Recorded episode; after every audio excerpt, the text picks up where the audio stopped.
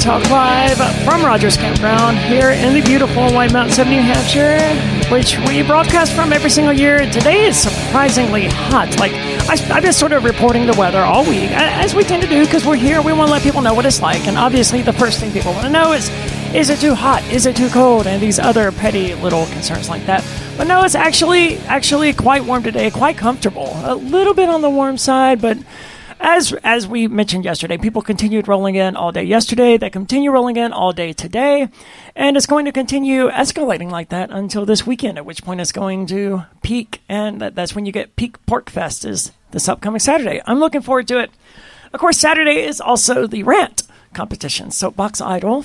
Uh, it happens every year, and this will be year four that I've judged the thing, and I love it. It's, it's so much fun. Like it's just libertarians getting up there for three minutes and ranting about whatever they happen to want to rant about. And it's it's usually pretty good. And yes, we can be right. We are corrupt. We are all, all the all the ju- judges. Like we're we're straight up corrupt. Uh, last year, Jeremy Kauffman gave someone bonus points for bringing him a beer, and I, I took mean, yeah, whatever it takes. And I took bonus points away from said person for not bringing me a beer. So that's how these things go. It's difficult. Not gonna lie, it is difficult to do a show today. I've been expecting a notification from the Bureau of Prisons, from the U.S. Marshals, actually. They, they, they were supposed to give me a call. And I don't like this idea of the U.S. Marshals calling me on my cell phone. That is right? also such a strange way to do it. I, yeah, I am so surprised that that's how they notify people on where they will it, be held. It's shocking, right? However, that, that is what they do. They do send an official notice of some sort to my attorney and to my probation officer. So presumably they would have let me know. But the U- U.S. Marshals, surprisingly enough, yes, they just call me on the phone. So anyway, I received a. I, I was told by my supervisory officer to let her know if a week beforehand came and I still didn't know. That was yesterday or the 20th. I don't know what day it is. Yeah, yesterday. I, you know, contacted her and said, Hey, you know, I still don't, I'm supposed to be in prison a week from now and I still don't know where I'm supposed to be going. And she said, Okay, well, I'll, I'll contact the U.S. Marshals tomorrow and get back to you. And she actually did that. And they contacted me today. And I will be imprisoned in FPC Devens, FMC Devens, sorry, at the satellite camp in Massachusetts. It's about it's about an hour away from Keene. It is a men's prison. Unsurprised. I mean, I knew this was going to happen, right? I, am actually shocked. I did not think this was going to happen. I did expect it because it's the Bureau of Prisons, right? And and their whole job, I mean, like what they do for a living is make people miserable. So yeah. I mean, and the the best way to, to maximize my misery, of course, is going to be to put me in a men's prison. I'm not surprised. I'm disappointed, and I mean, I say I'm not surprised. I am a little bit surprised because I'm a well-known trans activist, and I, I you know, for six years now, the entire time that I committed these alleged crimes, I was trans. I had transitioned. I've never been in New Hampshire as anything but a trans woman. And despite that, they're putting me in a men's prison. Which, fine, I, I don't really care what your position is about, you know, trans people, really, but it means the average trans, per- trans person out there, they are screwed. They don't stand a chance. Yeah. Right? If they're going to take this, this known activist relatively well known and throw me in a men's prison, then the I've also heard of them putting trans women in women's facilities, though. They, that, yes. That's not unheard of. What they do, uh, I've heard, and I, you know, we'll never know the metrics they use to make these determinations because it's the government.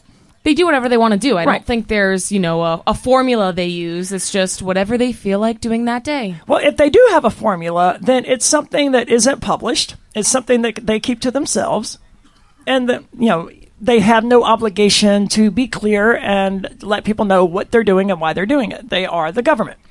So they may have some sort of list that they keep private that they use. I've heard that it comes down to bottom surgery. That if you haven't had oh. bottom surgery, they're go- they're going to classify you according to your genitals. Which and it's so it's so difficult, right? Because look, libertarians, I love you, but do not come up to me right now and be like, "Hey, I've got an idea on how you can beat your case, dude. I'm going to prison. Yeah, in, it's too in, late for in that. Six days, man. And, and honestly, people wasn't, just saying that it's just kind of annoying. It is, and, and, even if it wasn't six days away or too late for that, it's like, dude, do do you really think two and a half years into this, you can offer something that I haven't considered, that my attorney, my highly paid, highly qualified attorney who does this for a living, hasn't considered when we were when I was talking to a friend of mine about what designation I was going to end up in, what prison I was going to end up in, he said uh, he he googled some stuff. He was like, "Oh, don't worry, the Biden administration did a thing. You'll be fine." And this and this is New England. You'll be fine. It was like, dude, none of that has anything to do with any of this he suggested that I was going to be stationed in Massachusetts. I, I say stationed. I don't know if that's the right terminology or not. But he thought that I was going to be put in Massachusetts, which turned out to be correct, mm-hmm. to be mm-hmm. fair. But he expected, oh, and it's Massachusetts. They'll put you in a women's prison. You'll be fine. Like, what the state of Massachusetts wants and does here is irrelevant. This is not state, this is federal. And it doesn't matter what the particular state is and what they want. They're, the federal government is going to abide their policies and not the state policies. And the, their policy is they have some sort of some sort of board, some sort of committee that sits around and that has never met me, that did not freaking talk to me, knows nothing about of me. Of course they, not. Yeah. And they make their decision based on God knows what criteria, because they certainly haven't told me. And then they just do whatever they want. And they release me. I figured it out, right? F- FMC Devens, that's a federal medical uh, correctional facility. It is a medical facility. It's the medical facility in New England, and apparently they have a fair number of trans inmates there. So, won't be the only trans inmate. But when I, when I first when I talk to people about this, their hypothesis is always, or their suggestion is always, well, why don't well they can't put you know trans people in the women's prison, trans women in the women's prison or the men's prison, so they should have their own prison. I don't know if there's enough no. trans inmates to be able to do that. Would there be? Well, that's messed up anyway. You can't take all the trans people and put them in their own special prison away yeah, from like the rest of society. Them. Yeah, yeah it's weird. That's, imagine doing that with all with all black people or all, yeah. all Hispanic people. It's, it's, it's disgusting. They can't do that, but they do that. When when I was arrested in March the 16th of 2021. They didn't know what the hell to do with me, so they held me in medical. Like the uh, jail in Concord, they held me in medical the entire time I was in their custody. Essentially, like solitary confinement. It is absolutely which solitary. They use for because I, you know, I've you know had a talked to some people about this, and they're like, "Oh, well, they should put her in um, solitary so she'll be safe." What the hell, man? But that yeah, is- that's I was like, "What? What are they gonna do?" Yeah, because that's literally a punishment that they use for people to kind of drive them crazy because we're social people as human beings, and you, you know. Yeah, solitary confinement is a known and recognized form of torture. And it's common in the U.S. Bureau of Prisons, don't get me wrong, but like, that's not what you want to do with people to that's how they exceed their punishment. That's how they uh, escalate their punishment. Yeah. Rather, instead of just being in prison, you're also in solitary confinement in prison, and that's so much worse. But that's what they did to me. And luckily, I was only in there for like a day. But yeah, it was a, a full day of just solitary confinement, speaking only to a guard here and there, and only to my attorney over the phone, and only to the guard when they actually brought me food or when they brought me the phone to talk with my attorney.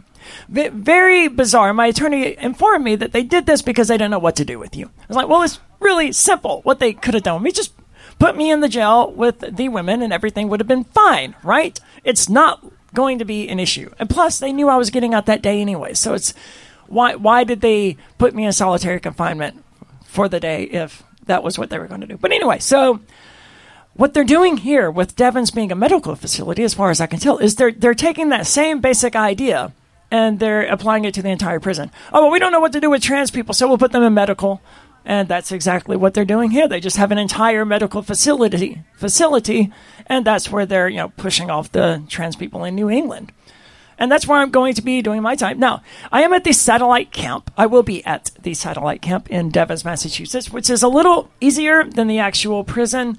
It's hard to find information about any of these federal prison camps. Now, if I if I go online and I look up the, the Devens, Massachusetts federal prison, it's going to return FMC, which is the the actual medical correctional facility, but it doesn't tell me anything about the camp. In fact, in the um, handbook that the prison releases, the word camp doesn't appear at all. It does mention the FPC, which is the federal prison camp, but that's it.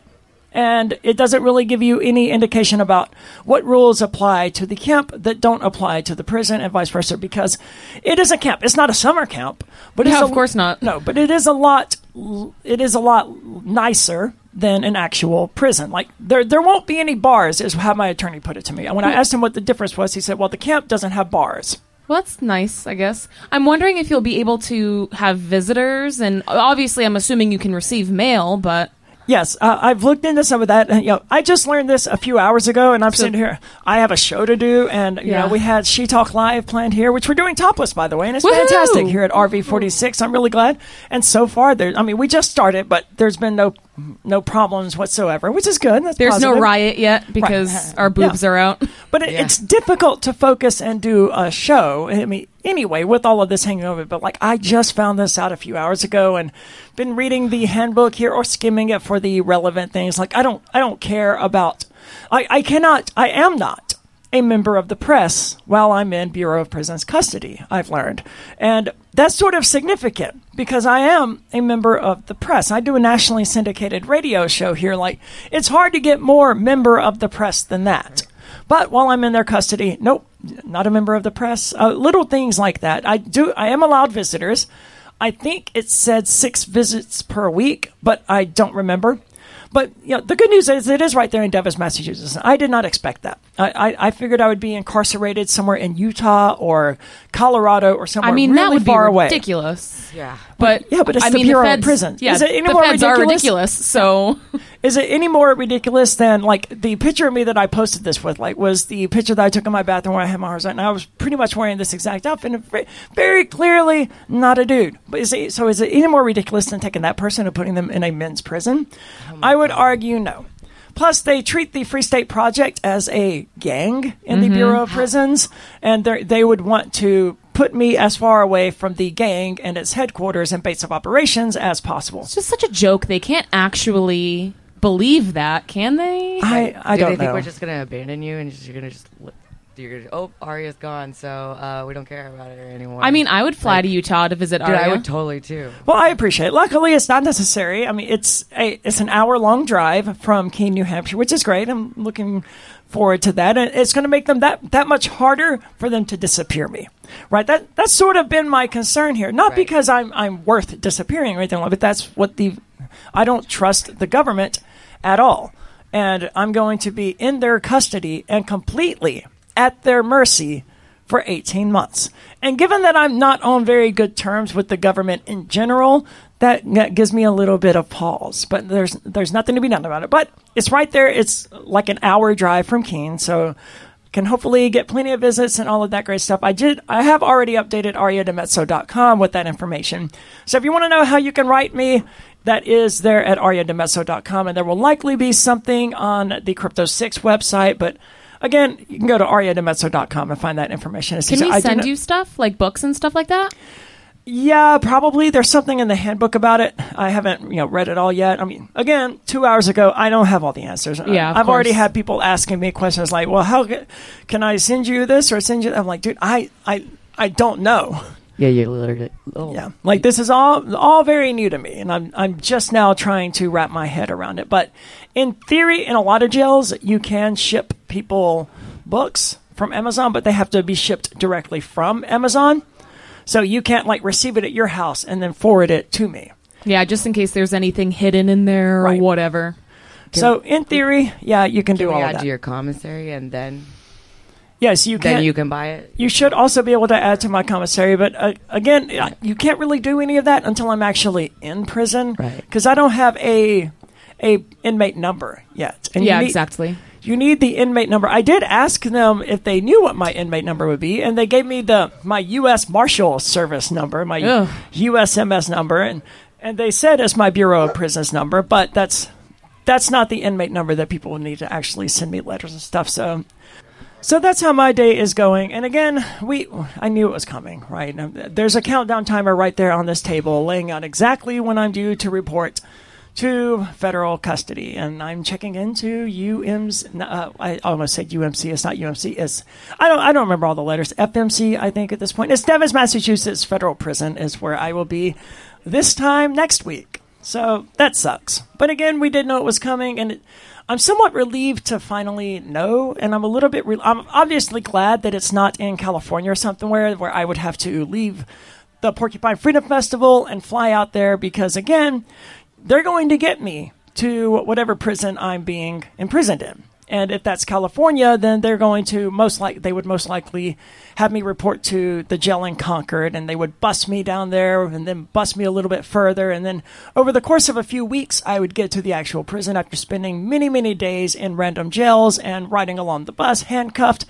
Would not want to do that, but luckily, so I would alternatively have flown to whatever place it was, but luckily that's not necessary. I'm just going to get a friend to take me down there. And uh, so I've already had people offer, well, do you, do you need a ride? I was, I, have had the ride part worked out for a really long time. And it's, it's uh, like my best friend, uh, Annie is going to do it. And she's probably the easiest person for me to like just part with without having some sort of nervous breakdown about, you know, going into federal prison for 18 months. And I'm, I'm, always being asked. I've been asked the entire time if it's if it's actually 18 months or you might get out or like just I don't know right? The Google is there. It it has these questions, It has these answers far better than I do. And I'm I'm just going to Google it and tell you whatever Google says, but it's not clear in regard to federal prison anyway. Well, it's a case by case basis, you know. Right. I mean, some people get out early, some people don't. So Well- there's really no way to know until it happens. Well, they passed the First Step Act in 2021, and the goal of that was to streamline the process, to make it not a case by case basis. Because prior to the First Step Act, you had to like get the warden of the prison to initiate the process of getting you released early. And now, because of the First Step Act, that part is no longer necessary. You can serve some portion of your prison sentence and then the remainder under house arrest or in a halfway house. It's unclear exactly what those limits are, but you do get 56 days out of a year for good behavior, but it's not prorated. So I'm spending 18 months in there. I only get one year's of credit of good behavior. So 56 days, I think, is what it comes out to. I don't remember the exact number now, but not 18 months of good behavior, just 12 because they don't, you know, prorate the extra year. So I don't know. Could be anywhere from six to nine months to 18 months, right? I- I'm going to be in the Bureau of Prisons custody, and they're going to do they're going to do whatever they want. Yeah, and the not knowing is part of the torture process.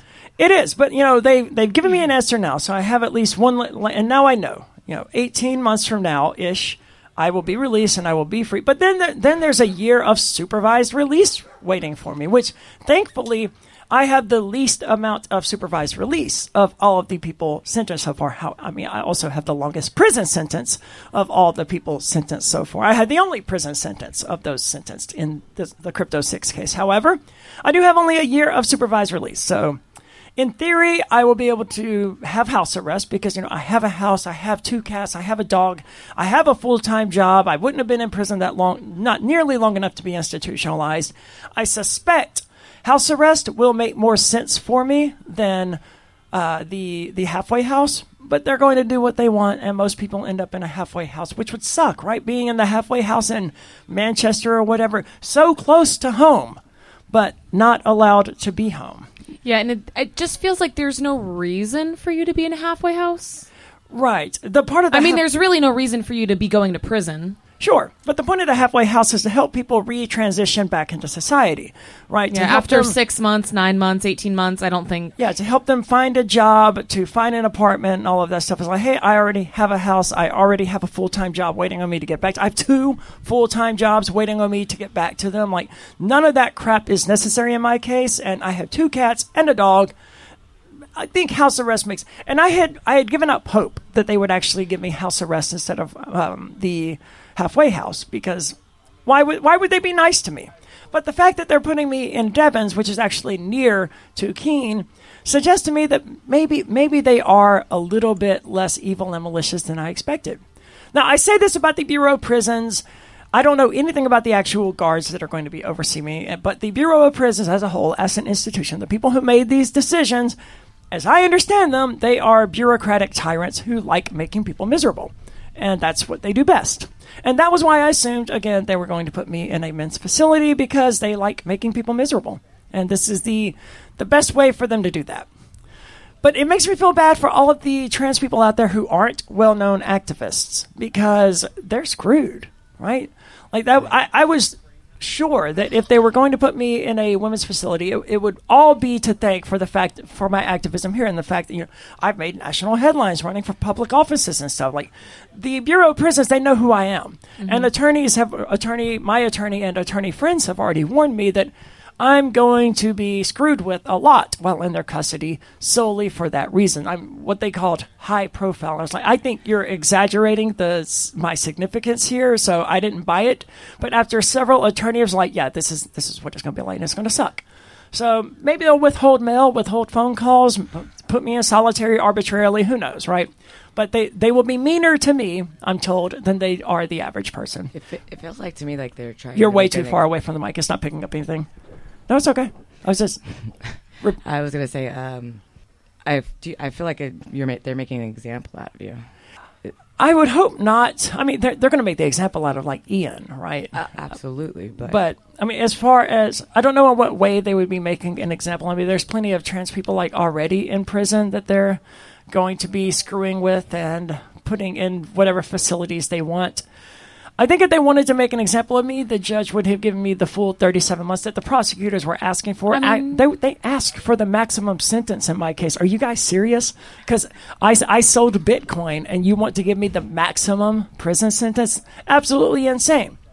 But that's what they did. They, the maximum sentence in my case, for those who weren't following that closely, was 37 months. 30 to 37 months was the sentencing guidelines. So the floor, 30 months, the ceiling, 37 months. That's that's not much of a, a window there for the for the judge to play with. However, I got sentenced under the guidelines to just 18 months in prison instead of 30. And again, the prosecutors for the for the one trans person in the Crypto 6 who had been sentenced were asking for the maximum sentence. I'm not saying they were transphobic, but the only person they said should get the maximum sentence was the trans person being sentenced. Yeah, it so, makes you wonder. And the high profile.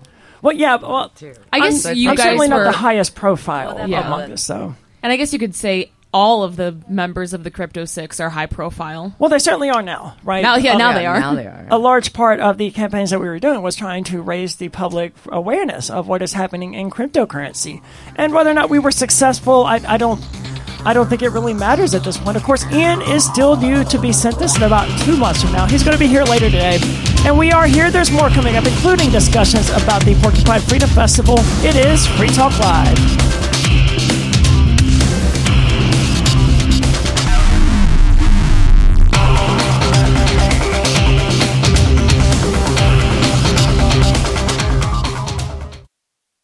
Free Talk Live is brought to you by Dash Digital Cash. Dash is the cryptocurrency designed to be used for spending. In 2022, Dash launched a killer app that allows you to spend Dash at over 155,000 locations across the United States, including major retailers, and you get a discount for paying with Dash.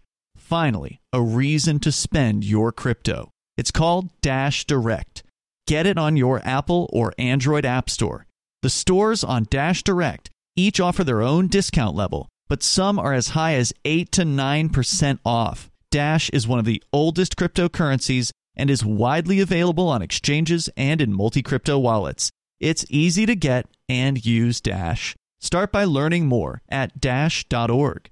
Thanks to the Dash DAO for sending us 32 Dash per month to promote Dash on the air. Visit dash.org to learn about Dash. Dash.org.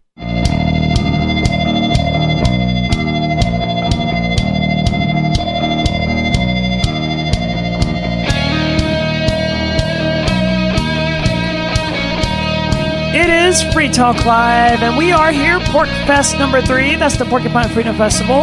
Day number three here at Rogers Campground in the beautiful White Mountains of New Hampshire. There are a few things on the schedule today that I actually may go down and check out.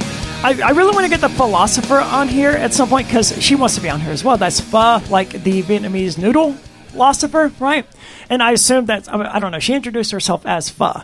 And I just happen to know that's the Vietnamese noodle because we used to have a restaurant in Keene called Pho Keene Great. Oh, that's right. We're he wants to do a photo op, so we probably need to put tops on at some point. But we are here doing a topless episode of She Talk Live at the Porcupine Freedom Festival. Um, beautiful day. It's a good day to be topless, to be totally honest with you, because it's a bit warm. Yeah, 75 degrees, which feels warm when you're in the New Hampshire mountains because it's typically like 50, 60 degrees, but it's a perfect temperature. It is weird that you actually, you know, said that because I, I would not typically expect. I'm from Mississippi, and I would not expect like 75 degrees to be warm, but it, it absolutely is Yep. warm. It's an absolutely beautiful day as well. Great day for freedom here at the Porcupine Freedom Festival, and I think I'm down to like maybe five days and a handful of hours, six days and a handful of hours left before, as I mentioned, I'm reporting to Devens Federal Prison in Massachusetts.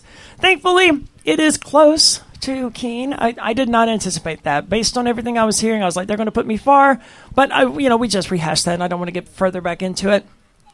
But Nikki, you have a story that we've been wanting to talk about for a, a few weeks now about a Grateful Dead drag show, sort of, and. So this story is like a, ne- a, a, a wonderful nexus of different things. I believe. Of course, we are putting on a. I want to call it a drag show, but there aren't going to be any drag queens here. We tried, right? I, I, I really did. The White Mountains uh, Pride organization had a drag event canceled here in Lancaster a few weeks ago. And to their credit, the drag queens involved did not want to cancel the show. They wanted to proceed despite the threats from conservatives. And it just didn't. So the drag event in Lancaster was canceled, regrettably, and they wanted to proceed with it. But the library, the public library, was like, no, the- these threats of violence, we're going to let them be successful. And we're going to let these people who threaten violence get exactly what they wanted by canceling this show, even though the performers are still willing to proceed with it. And that, to me, is cowardice the, the moment someone threatens violence is one, it's clearly the moment where they don't have any other arguments in their favor. Uh, like, violence is the, quote, argument of last resort. If you have a rational, logical, good argument to put forward against something, then do that. But when you run out of good, those arguments, that's when people tend to resort to violence. Yep, And- absolutely. I, I'm of the opinion that we should never reward threats of violence by giving people what they want, right? That's just giving in to terrorism. That's letting them have their way. And that's exactly what these conservatives who made threats against the, they threatened the public library. We're, we're a, a child's event at a public library. These people threatened violence. What the hell is the matter with you? There are kids here, man. Like, however bad you think drag queens are, let me tell you, violence is freaking worse. Absolutely. Right? That's that's traumatization right there. And you would think that they would have. I mean, if all of that they're doing is for the kids, because that's the argument they love putting forward so much, that exposing children to violence would not be among the things they were interested in doing. But throughout the United States, we've been, we've been you, the Americans have been fighting about this drag thing for years. And Drag Queen Story Hour was how it all began, probably a decade ago. And I don't understand why a drag queen wants to put on a show for kids. I got I, I don't understand. What what do you get out of that other than exposing children to to ideas that they otherwise may not have hear until they're older or maybe they're in conservative areas and they need to learn that other people live lifestyles. I don't know. I mean, as long as it's age appropriate, because we all know Right. some drag shows can kind of get dirty and raunchy, and drag queens are infamous for their dirty jokes, which is fine for adults. But I think as long as the event is, you know, appropriate, age appropriate, um, it could be a, a fun thing. Yeah. And I don't. I wanted to do that here at at, at Rogers Campground uh, tomorrow at three o'clock p.m. We are doing a tranny story hour because we don't have a drag queen, but we do have a tranny, and so I'm going to do that. But I freaking hate kids, man. Right? And I, I don't want to be around kids. But Maj threatened violence, and Bonnie over there was like, "Oh well, we're going to put on a drag show, so screw you." And you know, here I am going, well, all right, guess what? Guess I'm doing a drag show then, because I'm not going to let the threat of violence win. And that's ultimately, I mean, we weren't going to have a drag show anyway, but this, the LGBT flag hanging right there, that's pushback against this rise of conservatism. I didn't have a flag here last year, or the year before, or the, even the year before that. This is the first year I've ever bothered to fly one. There are several around here at the Porcupine Freedom Festival, though, more so than there were last year. And I suspect, as with me, they're they're just flying it as pushback against conservatives and this this hostile takeover from conservatives trying to claim libertarianism as their own because the, the conservative brand has been damaged so badly by MAGA types and by Trump that they refuse to call themselves conservative anymore. They want to call themselves anything else, to, or it's to distinguish themselves from the mainstream Republicans like Ted Cruz and Kasich and these others. So they, they want to call themselves libertarians. They're different. They're not just your average conservative, but they are. And I ran into this like a few days ago on Twitter. Someone commented something I said, and she said, I'm not a conservative, though. And I looked on her profile, like the very first thing was uh, about how evil abortion is. And she calls herself a, a mother by grace. So she's hardcore Christian as well. So who we got? Christian, pro life, and anti trans lady if, if it looks like a duck and it smells sounds like a duck, then you know I I then you're a conservative, right? she's absolutely a conservative, but she doesn't want to call herself that because the conservative brand has been damaged so badly. So they think they can just come in and take over the libertarian brand, and I'm not going to let them do it. If they're going to call themselves libertarians, hey, guess what, guys? That label it gets it applies to me too. Say you're right. Come here, buddy. Let me give you a hug. This is my friend here we're libertarians. They can take that crap back to Freedom Fest, as far as I'm concerned. And let libertarians have the Porcupine Freedom Fest. We only had, we want the one little tiny state and the one little festival. Can you please just keep your conservative crap in Florida and Texas, maybe? But in other these these conservative states like Florida, Texas, Mississippi, they are passing anti-drag regulations. And it's been curious watching this play out because it hasn't worked. Every time these have been challenged in court, they ended up losing, and the state had to undo it. The most recent one, I think, was happening in Florida, where DeSantis, the champion of the of the MAGA types, Donald Trump 2.0 is realistically what Ron DeSantis is. What has been pimping this anti woke nonsense has in, for the last ever since he realized that being against masks and being against the lockdowns was a good way to win political points with conservatives who weren't happy with how things were going. He's been beating that dead horse since, and it hasn't. It's been going well. I mean, he. I, I tend to think he's doing a little bit better than Donald Trump. But the his own experts in this most recent court case uh, testified that yes, gender identity is actually a thing. Like these are, he banned transitioning for children under eighteen and said that there was no medical basis because he's a politician. What does he know about medicine? So they had a court case over it, and the experts, among other things, came in and said, "Oh yes, yes, DeSantis is wrong. Like these are these are witnesses for the state, for the government, in favor of this barbaric law."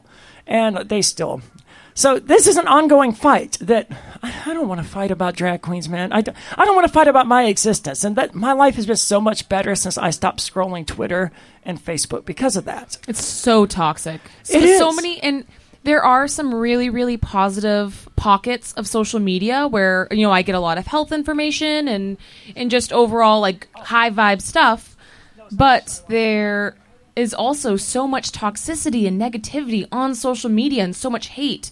And I've really been trying to get away from that. And not just trying to get away from social media, but unfollowing or blocking all of these really negative people that are advocating for violence and trying to fill my feed with more positive stuff and, you know, more educational stuff. The stuff I want to see. I don't want to see hate. I don't want to see people, you know, trying to speak out against gay people and in um, transgender people. I don't. I don't need that in my life. That is so toxic. I just want to see positive, high vibe stuff. That's awesome. And I try to avoid blocking people. I've begun to do that lately because there's a lot of people who follow me just just to call me a guy and just to insult me and attack me. Like that seems to be the only, literally the only reason they follow me. They're not libertarians. They ju- they just hate me. So they're haters, I guess. And I tend to ignore them. But when they get to the point where all they ever do is insult me, that, that's the point at which I block them because they're not bringing anything about you. Want to throw me a joke every once in a while? That's fine. I probably won't block you. But if all you ever do is come on to say you're a man wearing a dress, yeah, I'm gonna block you within a few days because I, I don't need that crap in my life right? Yeah, it gets old quick. Right. It does, and it brings nothing of value to me. So just just stop doing it. So I try not to block people, but it is a useful tool for controlling this sort of thing. But just scrolling, if I were to pull out my phone and just scroll Twitter right now, it would be within the first five tweets that I would see some professed libertarian suggesting something anti-trans Yeah. to, to some degree. It's, it's tedious, it's exhausting, and it brings no, va- no value to anyone. We have several people from the press here this year who have asked me, well, you know, I've been I've been following the Porcupine Freedom Festival on social media and the libertarian movement in general, and it seems like it's pretty transphobic. I mean, are are you, are you welcome here? I'm like, "Dude,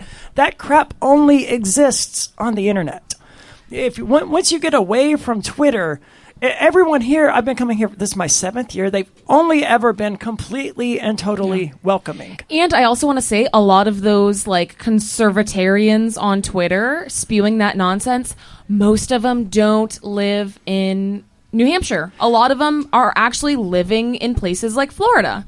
Right, where, So- where they should stay Yes. if they're not libertarians and if they're just conservatives. So this ongoing fight has taken many forms. Of course, uh, Maynard James Keenan of Tool performed recently. They were Tool performed, and he has a long career of like wearing drag and stuff. And he did he brought it back for this show in Florida, which has a drag ban in place. He said it wasn't political, and I don't know why he would say that. Like you haven't done drag in ten years, and then you go to this state where drag is banned, and you do drag, and you insist it's not political. I, I don't I don't buy it. But that's what he said. You know, he has the right to determine that. But there is an entire band now called the Grateful Drag. Is that right? Um, they're called Bertha, but Oh. their I think their tag on Instagram is Grateful Drag, which I just think is so funny. and they are it's a so great. Grateful Dead cover band. Yep. That just does drag while doing Grateful Dead covers. So tell us about this because I'm not I'm not a Deadhead. I'm not a huge Grateful Dead fan. Yeah. But yeah, And I- it's funny, I, I am a, a huge deadhead. I mean, if you just look at my water bottle and my tattoos, you, you can see that. But um, I was scrolling through Instagram one day just looking for Grateful Dead art because that's uh, just something I like to do. and I Well, they stumbled. do have a cool style of art. yeah, and uh, I stumbled upon a account called Grateful Drag, and I'm like, oh my gosh, that's hilarious. So I ended up looking through their their um, their site, and I found a Rolling Stone article about them, which is so cool because they're starting to really um, get press. Um, so I'll, I'll get into the article here. So this is an article from the Rolling Stone. A Grateful Dead tribute band in drag raises money for trans youth in Tennessee. Oh, that's right. You had you had told me about this previously, where they they don't raise money for themselves. Mm-hmm. All of the money that they get that per, from performing, they may pay them their own expenses and stuff. I don't know, but the the actual money, the bulk of it, goes to trans awareness organizations and things to help trans youth. Yep. Mm-hmm. You know, to actually help kids instead of sheltering them while ruining their lives. That's so awesome. So, when Melody Walker and her friend Caitlin Doyle first envisioned the Grateful Dead tribute band Bertha, Tennessee's legislature hadn't yet introduced legislation limiting drag performance. Wait, you said Caitlin something? Um, Caitlin Doyle is her name. So this is So- a female that is so- also a drag queen because I didn't know about this so happening it- it's until actually recently. it's actually cool. So um, I I would say half the members are men in drag, and then half the members are females in drag. So their two lead singers are both females, and then some of I think the bassist and the guitar player are um are both men in drag. And that raises so many more issues for the conservative, right? Like you, okay, so you have an issue with people in drag, right? Okay.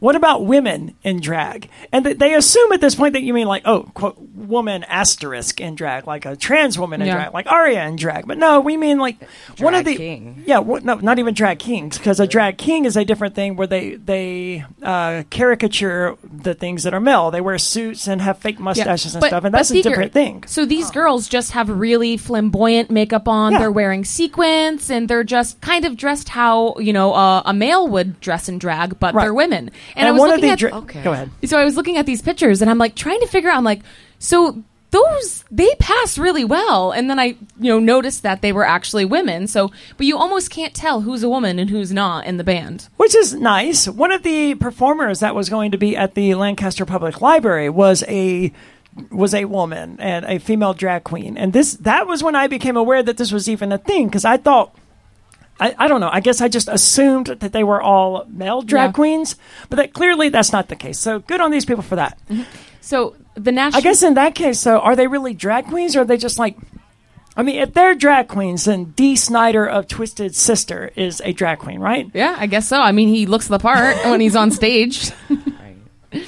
So the Nashville mu- musicians were just daydreaming about an all-woman dead tribute band, but soon landed on the idea of doing it in drag. This is a quote from Walker. I was like, it would still be an all woman band if everyone was in drag. It was a joke, and I was like, wait, but how hilarious and amazing would it be? We were all cracking up at the idea of how joyful and irreverent that would be, and how in the spirit of the Grateful Dead it would be. And thus, Bertha, named after the Grateful Dead song with the name stylized in all caps as Bertha, came to be. Would that be in the style of the Grateful Dead, though? Because as I said, I don't really know much about I them. mean, so I'm just The taking it. Grateful Dead really isn't. I mean, there's not really any drag going on in the Grateful Dead, but it is very hippie like, you know, like free love, you know, just very positive tolerant. and very yeah, a lot of tolerance there. I mean, like those are the true hippies who they don't care what you're doing as long as you're not hurting other people, which is kind of also in the style of libertarianism and, you know, anarchists. It would be nice if people would stick to that maximum. Just don't hurt people and don't take their stuff. Yeah, it's pretty simple. So Walker, the singer for the progressive bluegrass band Front Country. Hold on, progressive because I again I'm from Mississippi and I, I remember when the the movie Oh Brother Where Out There Art Thou came from and that was when everyone I knew began listening to bluegrass. Obviously, bluegrass had existed prior to that, but it mm-hmm. wasn't popular. And that that movie, as far as I could tell, especially in Mississippi, repopularized bluegrass, which is historically from like the mountains of Tennessee and the Kentucky area, the Yeah. Appalachian areas. Not so much in Mississippi, but it was uh, progressive. I mean, it, it was as conservative as music could possibly get. Right, the only cons- more conservative music would have been freaking so gospel. It's not really like that anymore. I go to a lot of jam band slash bluegrass festivals, and it is kind of. Um, I I would say it's pretty progressive these days because the Grateful Okay, Dead is awesome. lightly based in bluegrass. Uh, The Grateful Dead's not really bluegrass, but they do have bluegrass roots. Um, and the Grateful Dead, before they were the Grateful Dead, kind of some of the members were previously in bluegrass bands in the 60s in California. So it kind of has turned more progressive and less conservative. And that, so it's not super like, because bluegrass, it's not country, but it can kind of give those country vibes with the banjo and whatnot. Well, it depends on what one, one means by country, right? Because the, the old school country, the the blue not the bluegrass country, but from the same region, they, they were they were writing songs about shooting cops and Oh, running yeah. from the cops and very anti-state. But now you have like Toby Keith, and Mm-hmm. there, there's someone someone down here with a life size cutout of Toby Keith, and they they put rainbow socks on him, and they made him like LGBT friendly, and I absolutely love it because I know he would hate it. But uh, anyway, so that style of country is all we love government, we love God, 9/11, that sort of thing. It's it's gross when you consider what country came, came from. It, it would be like Rage Against the Machine singing a song glorifying the state. When, when I hear Yeah. country singers like Toby Keith doing their thing, and Rage Against the Machine would only be surprising because for so many years they've marketed themselves as being against the machine. And recently, a lot of people learned that, you know, that was just a marketing ploy. Like, how did you not know that, dude? That it was obviously marketing from beginning to end. That just like with Tool, they market themselves as this, uh, this spiritual, mystical band, and it works. M- Rage Yeah. Against the Machine market themselves as being anti-authoritarian, rebellious, and it worked. That doesn't mean they're actual rebellious and authoritarian. It means that you you bought their marketing. Good job. Yep. It seems that way. So, when Tennessee's law restricting drag was introduced, they organized their first gig for April 29th at Dee's Country Cocktail Lounge in Madison to raise money for local LGBTQ plus causes. They did this. Um, that's Madison County, Tennessee. Yes, Right, I'm okay. assuming. They packed That's hardcore. I mean, it's it's hardcore to knowingly break one of these laws. Yeah. And th- this was one of the many many issues I had with Caitlyn Jenner a number of years ago. North, the state of North Carolina passed a trans bathroom law where you had to use the bathroom of whatever it was on your birth certificate. Like, first of all.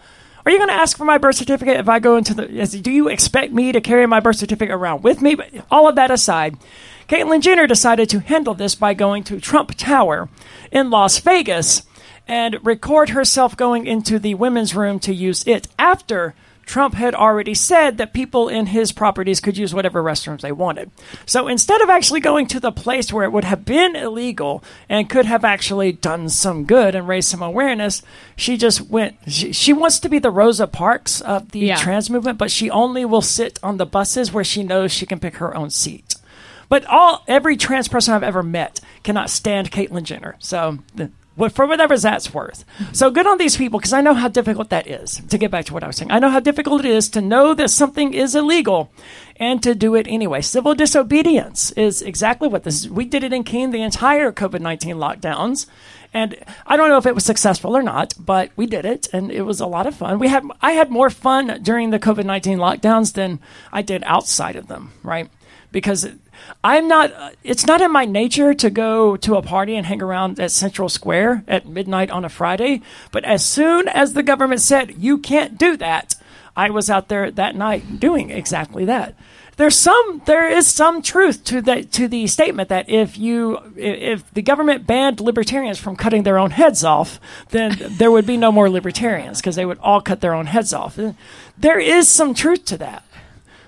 So they packed the place out with a colorful performance dedicated to the Dead's countercultural spirit and the group's many followers over the years who are women and or queer. It's honoring the fact that there have always been queer deadheads.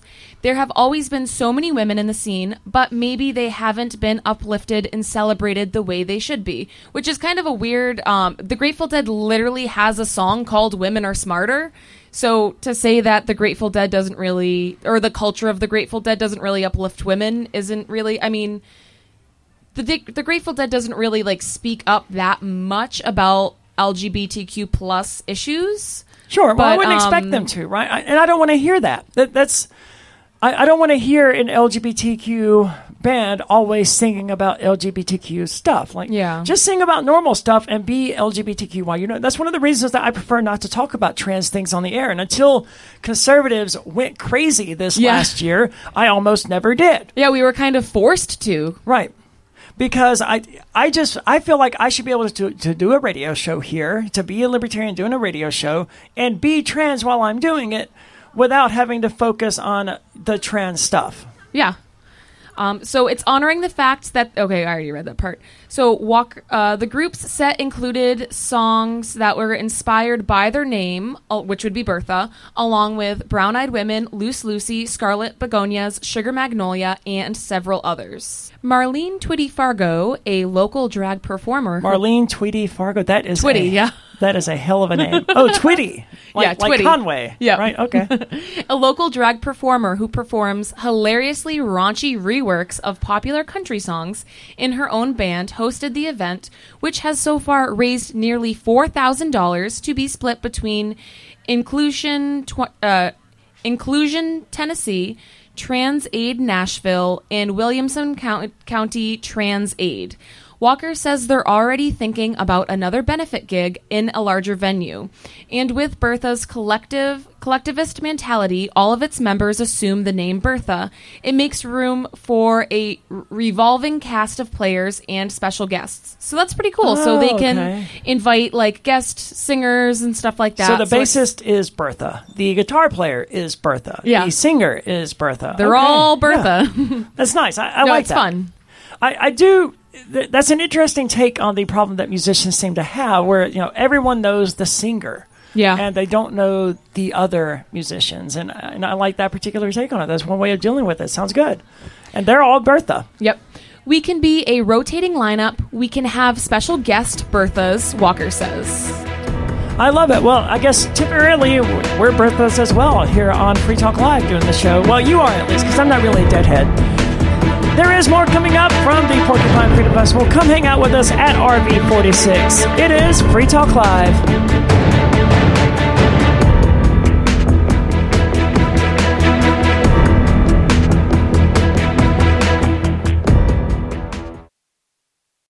On Free Talk Live, we're bringing people to the ideas of liberty every day. From wrestling superstars like Glenn Jacobs you guys really are having an impact, I believe. Like I said, uh, a lot of where I am now is due to listening to Free Talk Live. You changed my mind on some very important issues years ago. to random people tuning in on the radio.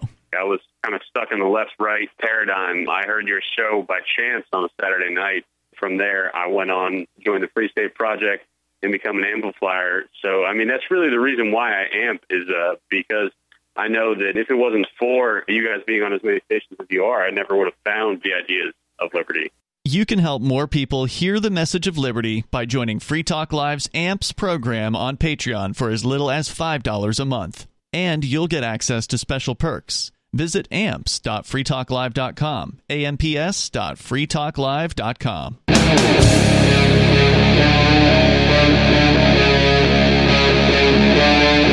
Free Talk Live.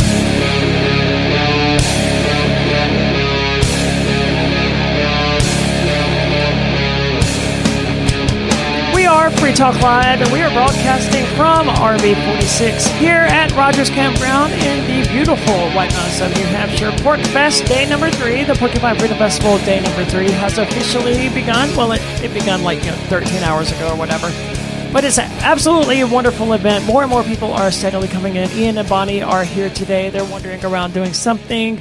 I, I wanted I, I wanted to ask them at some point they want to be on, but you know they their their time here is very limited. I really doubt what they want to do is work. Right? Yeah, go have fun. But, they, I, but there are a lot of people here that I want to get on. I, I mentioned the philosopher earlier. Uh, she did some sort of rap show sort of thing last Oh, night. and, uh, cool. Yeah, I, I didn't. I had heard from the Boston Globe reporter that's who is running around that there was a libertarian rap show going on, and I was like, all right, I will make sure to avoid that.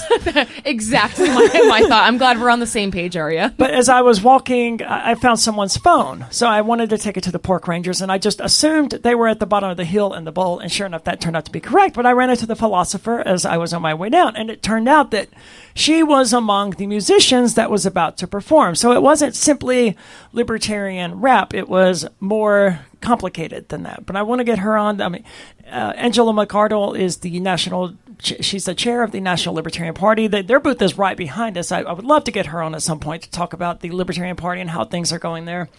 But today, at the moment, none of those. And there's someone right here who's doing something. I don't have it in front of me now. Shepherds of Freedom.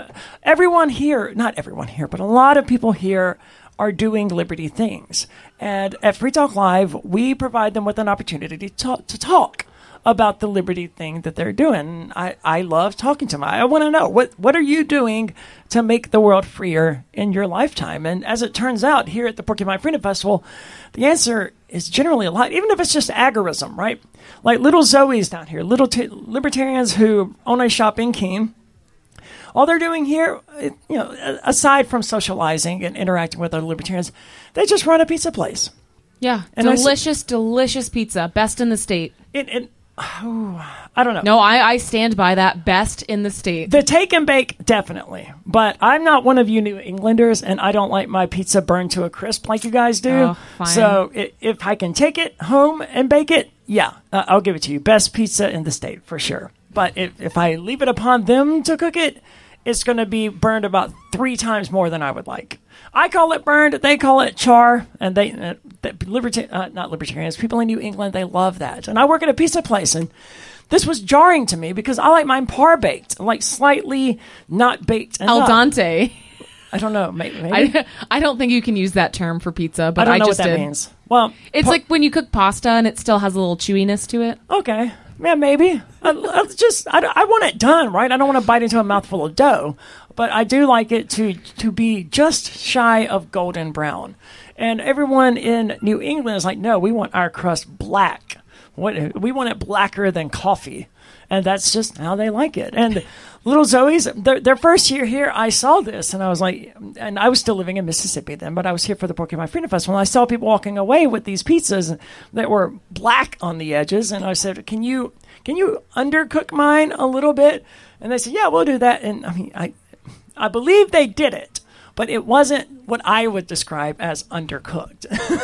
but to New Englanders, again, burned is done, and well done is almost burned. It's all very confusing, but that's all they're doing, right? It's just straight up agorism. They're they're not out there running for office and running libertarian organizations. They're just making pizza. They're, they're feeding libertarians who are doing other things, and all of this is necessary. They actually and Azria here, my dog, who someone, some libertarian, some well-meaning libertarian walked through, and he had found a squeaker ball, and he gave it to her. Now she doesn't have any squeaker toys Wait, that I gave and her. why is that? Well, it's because I, I used to buy her these because I love her more than I hate myself, right? So if, if she wants if she wants this squeaker toy, I'm gonna give it to her. Usually. And they have these at Walmart. They're like four dollars and it's just this rubber squeaky toy that's bacon flavored. Oh, that's fun. They are her favorite thing in the universe. But she will sit in front of me when I would sit on my couch and try to play the new Zelda game or something. She would just sit in front of me, chewing it and squeaking it right in front of my face for hours at a time. And it's like the same reason why you don't buy your three year old a drum set or like a keyboard or something. It's just Yeah. annoying. But with the squeaker, for whatever reason, dogs who have super sensitive hearing, they get off on the squeaking. Like they like it. it they, they love it. It's the best thing ever. Well, it sounds like prey, right? Isn't that the? Is that why? I think that's the logic behind it. Is it kind of sounds like prey? I, that's what I would assume, and I think I've heard that before. But she wouldn't know what to do with prey, right? I, the poor thing is, she saw a bug and she she would just try to be its friend. She she's so sweet and and innocent in that regard. That's that's why she gets along so well with my cats because she was you know eight weeks old when she met my cats and my cats were just barely smaller than her then and, and they laid down the law immediately.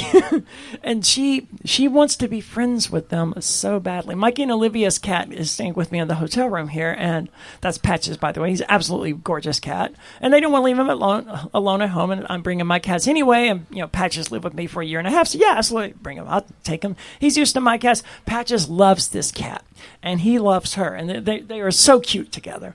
And the way they play is you know she likes putting her mouth on things as as one does and patches is a cat so he likes batting and he will play with i have pictures of patches just sinking his claws into her eyeball and she's just smiling and wagging her tail and stuff because she doesn't know how to she learned how to play from cats so when you play with her and she raised her hand and tried to smack you, like that's why she's. When she was eight weeks old, she was learning the ropes from cats, and they they taught her well because she's super nice to cats, but in general she is a golden retriever, so she's nice to everything, right? Yeah. Like there there are rabbits that lived in my backyard, and I wish I could con- convey to the rabbits that she wouldn't hurt them because she wouldn't. Oh, she wants to play, and they're scared of her. Yeah, she just wants to be their friend, right? That that's her world, and it's a it's a beautiful world that she lives in. We as people should strive to be more like her. There are no enemies. Everyone is a friend, and everything is playing. Yeah. and that that's that's beautiful. I've learned that from her that everyone is a friend. Yep. If all people had golden retriever brains, the world would be a better place. We would have achieved world peace. I, there would Yeah. be no war. No. And I was amazed to learn that about three people a year are killed by golden retrievers in the United States. About three people. What the hell do you have to do to a golden retriever to get it to attack you? I could beat her with a two by four. I would never do this, obviously. Of obviously. course not. But I could beat her with a two by four, and she would not bite me. And I- I'm sad even thinking about someone abusing her like that because I love her to death. But hmm. the point is that I know golden retrievers fairly well, especially at this point, and she doesn't have a malicious or bitter or vicious bone in her body. She she just loves people and she loves everything. So golden retrievers killing three people a year, very very odd. I, I don't know how one goes about making that happen. But we're talking here about the Grateful Drag, a drag show that is uh, they, they don't perform regularly. They put on benefit concerts apparently, and I would love for them to come to New Hampshire and put on a benefit concert. Yeah, that's a great idea. I would love to message them. I don't know if they travel to. I know they're based out of Nashville, Tennessee. I don't know if they do too much traveling, but I would love to have them come up here. It's probably a big ask from Yeah. to get from Nashville to here. The the next show I was going to go see was Gwar and Butcher Babies in July in late July, like July the 28th or something along those lines. It's it's in Massachusetts and the Butcher Babies are my favorite band. It, it's really close. I, I may like Infected Rain a little bit more, but it, it's it's irrelevant. When you get to the Butcher Babies and Infected Rain and Forever Still and a bunch of other female driven bands, it, it's indistinguishable for me. I can listen to any of them. But they're touring, again, as they do every year. And this year they're on tour with Gwar, who I'm not a big fan of, but one of my one of my good one of my I don't want to I hate the term best friends, but that's the best way to characterize it. One of my best friends that's his favorite band. So it's like my favorite band and his favorite band are doing a tour together, and it's like a match made in heaven. But I'm going to be in prison when this. So I bought five tickets, right? Just because that's what I do. Is Butcher Babies and Gwar. Yeah, I'm buying tickets. It- It'll work itself out, right? But no, I'm going to be in prison. But you're still going. To I am this still going. I've got to remember. We're gonna have to get like an Aria cardboard cutout. Okay. Because we are all going to be very, very sad that you're not there, and we're we're still going to have a good time, but it is going to be very difficult to be there without our friend. so Oh, sorry. we're gonna have to. Uh, well, the the feds should be sorry. You don't have to be sorry. Uh, but we're maybe we'll get like an Aria cardboard cutout, and then that can be something we can have fun with. So maybe we'll we'll have to do something like that. That would be and that will also be hilarious. I wanted to get one of those for like the studio a number of years ago for when we do the show here. Right now, we just we just have my portrait printed on a, on one of the pictures of me that we uh, that Ian tapes to a chair. But we wanted to do cardboard cutouts at some point, but it wasn't cost feasible to do. It Yeah. it's it's too expensive for the joke. However, oh, good news for you. Maybe I, I had two tickets. I was inviting a girl that I have been talking to off and on for the last several months, and we were go- she was going to go with me. But I've offered the tickets instead to Katie and her boyfriend. Oh, awesome! I didn't even know that. Yeah, I didn't think about this until the day after the wedding when someone reminded me about the concert, and I was like, oh.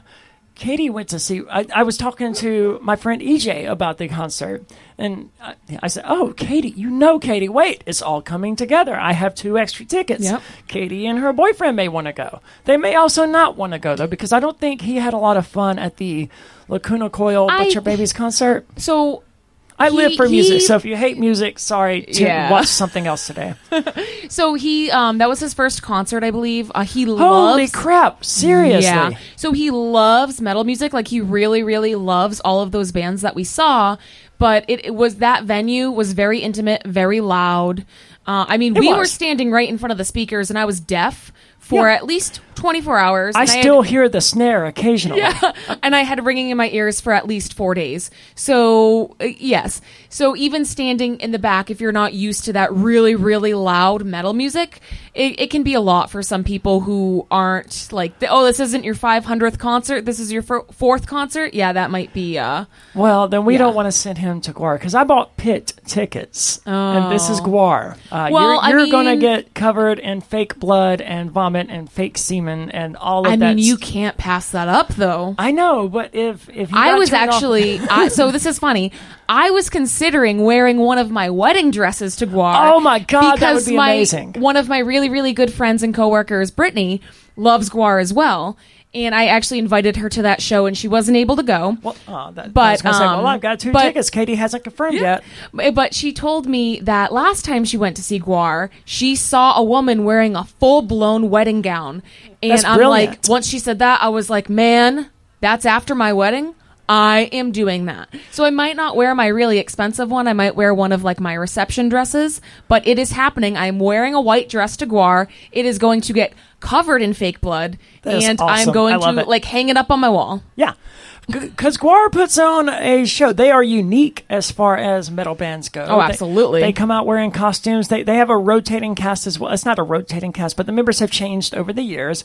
And I think they only have one member now who is a founding member, or maybe none of them are. I didn't know that. Yeah, so because they all wear masks, so who knows? However, they can, they perform and they they put on a show with fake blood and fake vomit and fake semen, and it gets really really messy. But it's a lot of fun.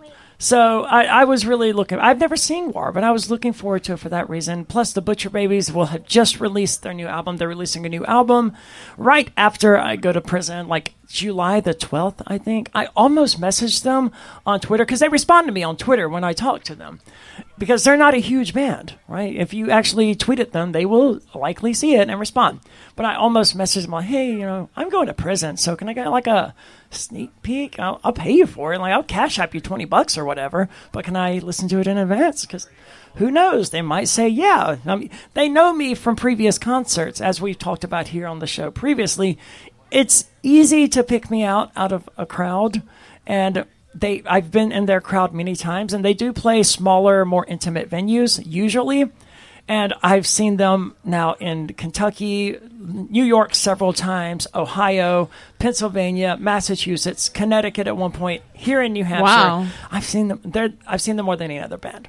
And again, me being recognizable, it was inevitable that at some point Heidi was like, "Yeah, we remember you from the previous show," because I also tend to like buy VIP tickets and things Oh, like yeah. that. So it it's fun, and I was I forgot my I lost my train of thought entirely on that exact note. But uh, yeah, so maybe maybe get a chance to listen to the album early because they, they're slowly releasing more and more songs, and everything I've heard so far was good.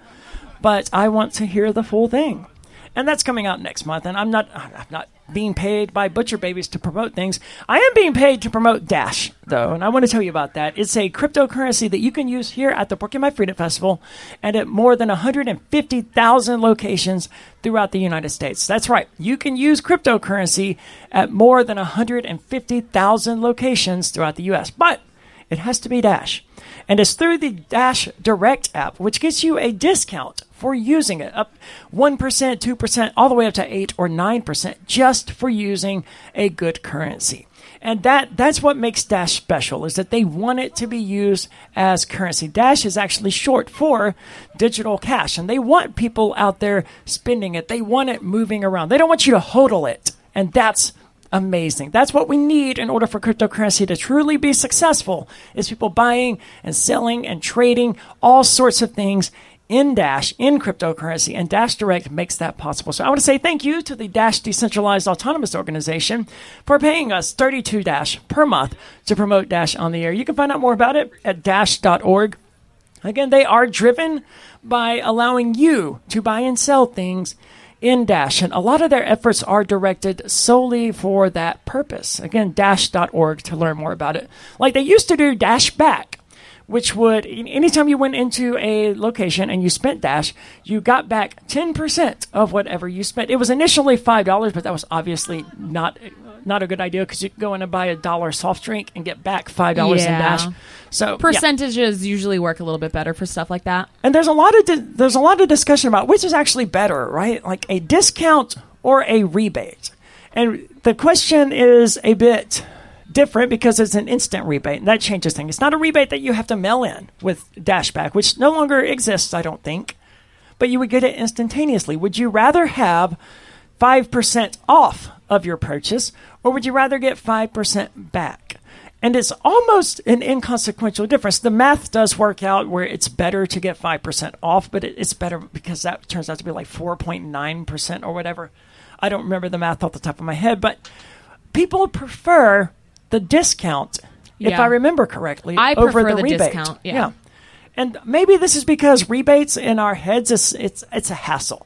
It, almost everything I've ever bought, every piece of equipment or music equipment or t- audio video equipment had some sort of rebate. Get $10 off or $20 back or whatever. If you fill out this card and mail it in, I've done exactly zero of those. And I don't see myself doing them anytime soon because it's just a hassle. I didn't even want to do the the Nelson family thing. Well, I got in the mail. I'm a, I'm a Nelson household apparently. Nielsen, which uh, they survey you to find out what you're watching, what you're listening to. Oh, I didn't know this. So obviously, I heavily promoted Free Talk Live. I, I listen to Free Talk Live and only Free Talk Live, and then then I watched the video shows of Free Talk Live. I did that, and then they sent me another one accidentally, and so I gave it to Bonnie, who presumably did the same thing. Yeah. So that that result is going to be a bit skewed. But I don't watch a lot of television or crap anyway, so what what the hell else would I pick? But I do love music, and I've never been a particularly big fan of the Beatles. Mm-hmm. I, between the Beatles, I, I consider the Rolling Stones to be sort of an anti-Beatles. And I've, I've never understood what the appeal was. the of British the invasion, you know. Yeah, but I never, I don't understand the appeal of the Beatles. So- what I mean, the music is not. The lyrics are stupid more often than not, and pointless. The Beatles are interesting because so the Beatles was my first favorite band when I was like four or five years old. Um, and I do I I really enjoy the Beatles. okay, so, I'm talking to what- someone who knows. Okay, Yeah, great. So what's interesting about the Beatles is throughout the years they changed and evolved a lot, kind of based on what drugs they were doing at the time. Okay. Um, but they started off as doing a lot of covers, like a lot of bands in the early '60s did. You know, heavy on the covers, um, love songs, ballads, stuff like that. Uh, and then they kind of evolved into doing, you know, more original music, things that were a little bit more musically advanced. And then once they started doing LSD and they visited India, then, um, you know, George Harrison got a sitar. Um, and they kind of got a little bit more spiritual in their lyrics, but over the the eras of the Beatles, their music has changed drastically. So album to album, you will almost have a completely different genre of music. A lot of people don't know that. A lot of people just know like the Beatles' greatest hits. Uh, but for some reason, I don't know. It, it started when I was really, really young, like literally four years old. I was just like, I love the Beatles. Anytime, you know, a, a song would be playing on the radio, I would ask my dad, "Is this the Beatles?" And he's like, "No, this is you know Steve Miller Band or something." But I was just really obsessed with them for whatever reason. And then as I got older, started collecting vinyls, started getting more serious about I always listening. that you collect those. Yeah, about like once I started getting more serious about studying music and you know col- like collecting vinyls, whatever. Um, I started to to get more into the just the, the differences and the Beatles over the years. So it's, it's an interesting band, and of course, it's you know I, they were huge. They were a huge band, the type of band that women would go to their concerts and they would faint, and they were just so outrageously famous in the '60s.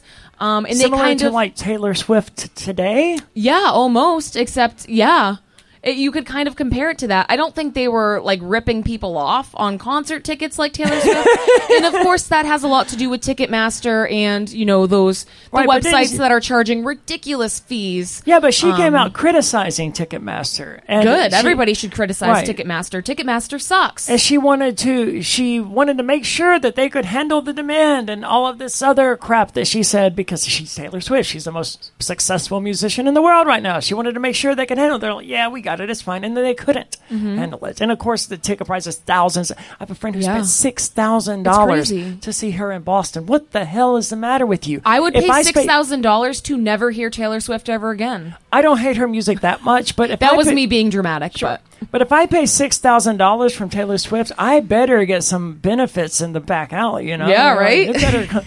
it, does this concert come with a happy ending? I mean, it- six grand. freaking better. I can't imagine. The most I've ever paid for a concert ticket was four hundred dollars, and that was to see Tool. And Yeah. that was off of their new album. And I, I regret that. I, I hate that I did that then because it's overpriced and not worth it. yeah. And you know, but it was it was fun, and I, I don't regret it. I'm just like, wow, I really did spend four hundred dollars to go listen to Tool for an hour and a half. They almost Yeah. finished two songs. Yeah, I mean, uh, even so, I'm going to see Dead and Company on this Sunday, and pit tickets, even for Dead and Company, a Grateful Dead band, are going for like almost a thousand dollars. Crazy. Coming up, there is a new Beatles song, apparently. We're going to talk about that, generated in part by AI. It's Free Talk Live.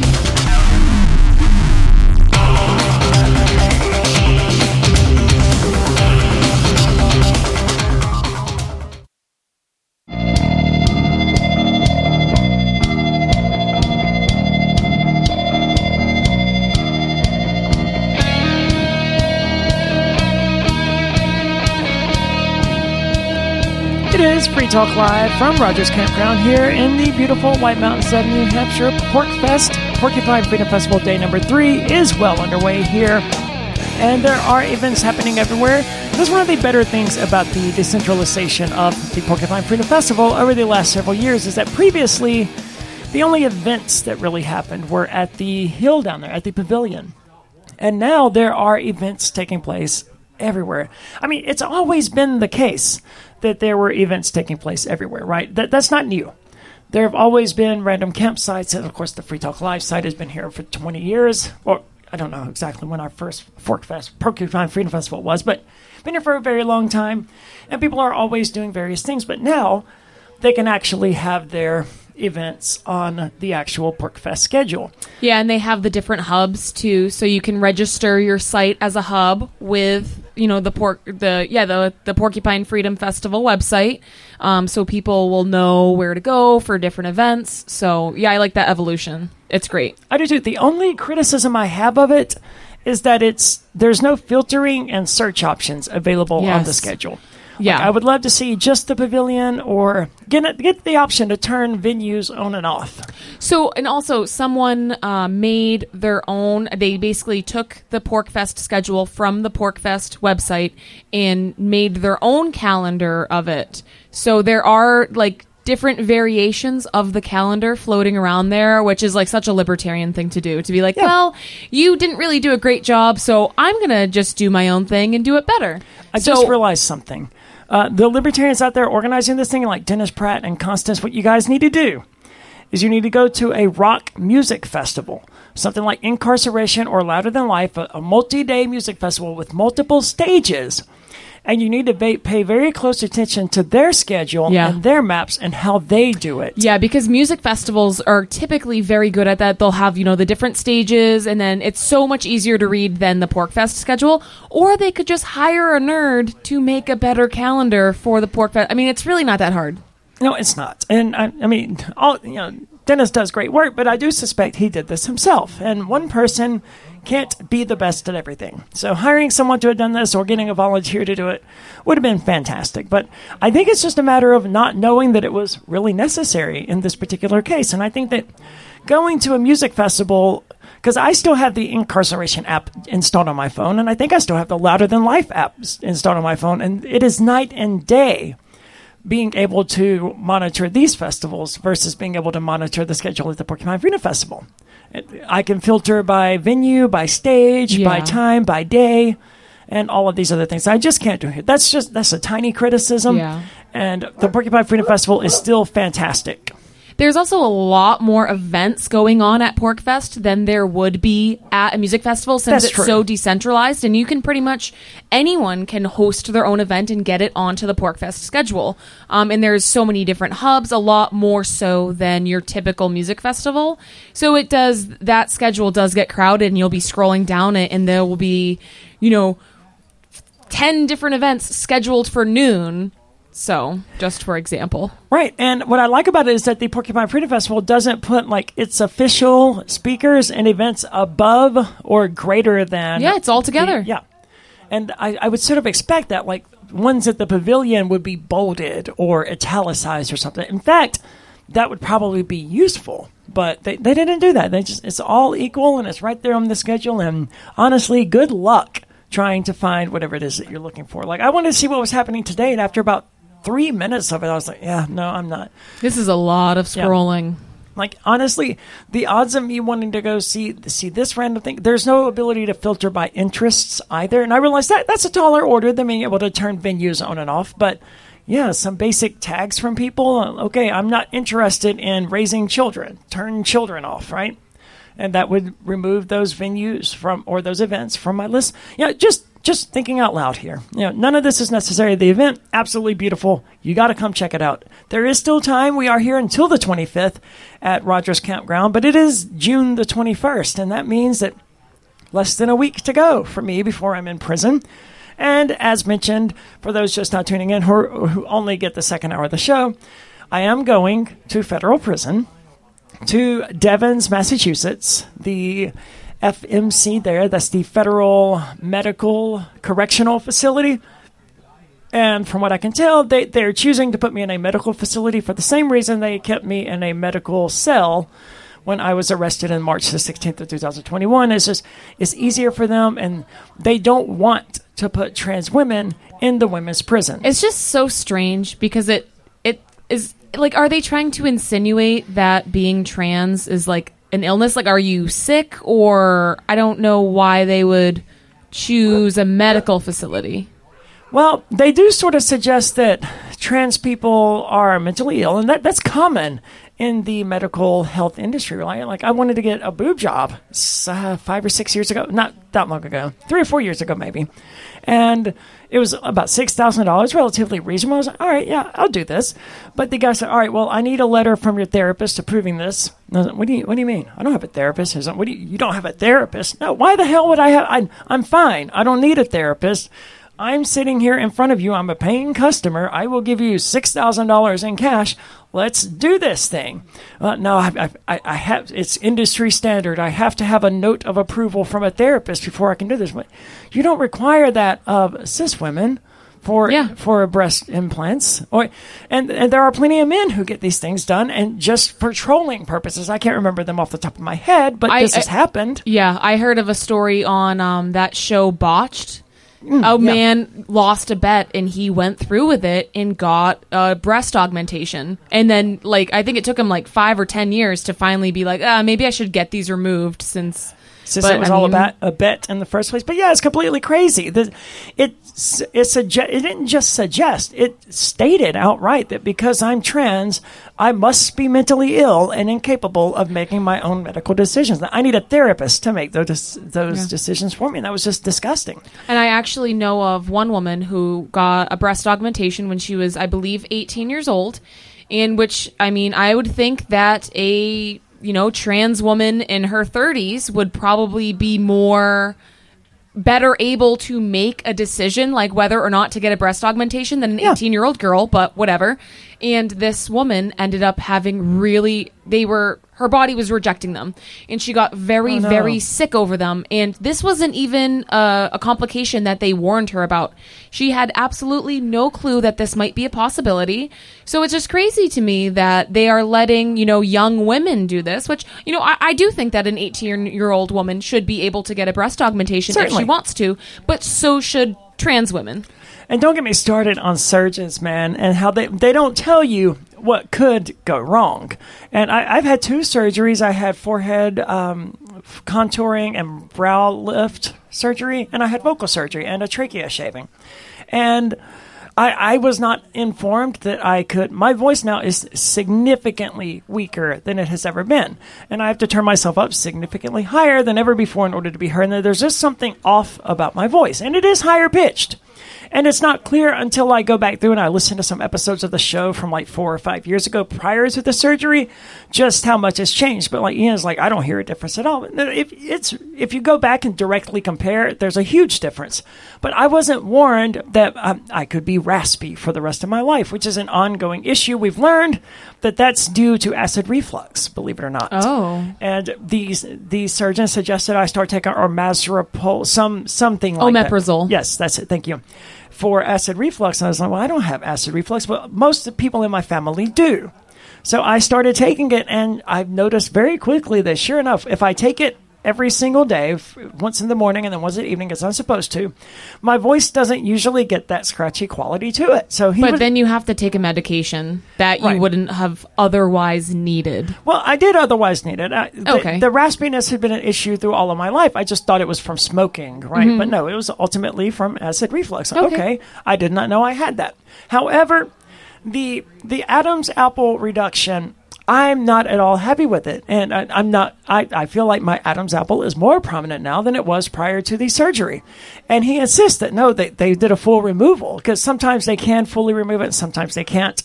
He insists that they did a full removal, and what's prominent here isn't it's the larynx, not an Adam's apple, and then he made the argument that well, you know, there's this doctor in California, that's actually doing research right now that shows and had, having a prominent apple, Adam's apple is actually more feminine. I'm like, dude, I don't need you to gaslight me about Yeah. femininity and Adam's apples here. Just just say I didn't get the result that I wanted, and you didn't tell me that what we were looking. I'm like, like, dude, you you should have warned me. Like, hey, look.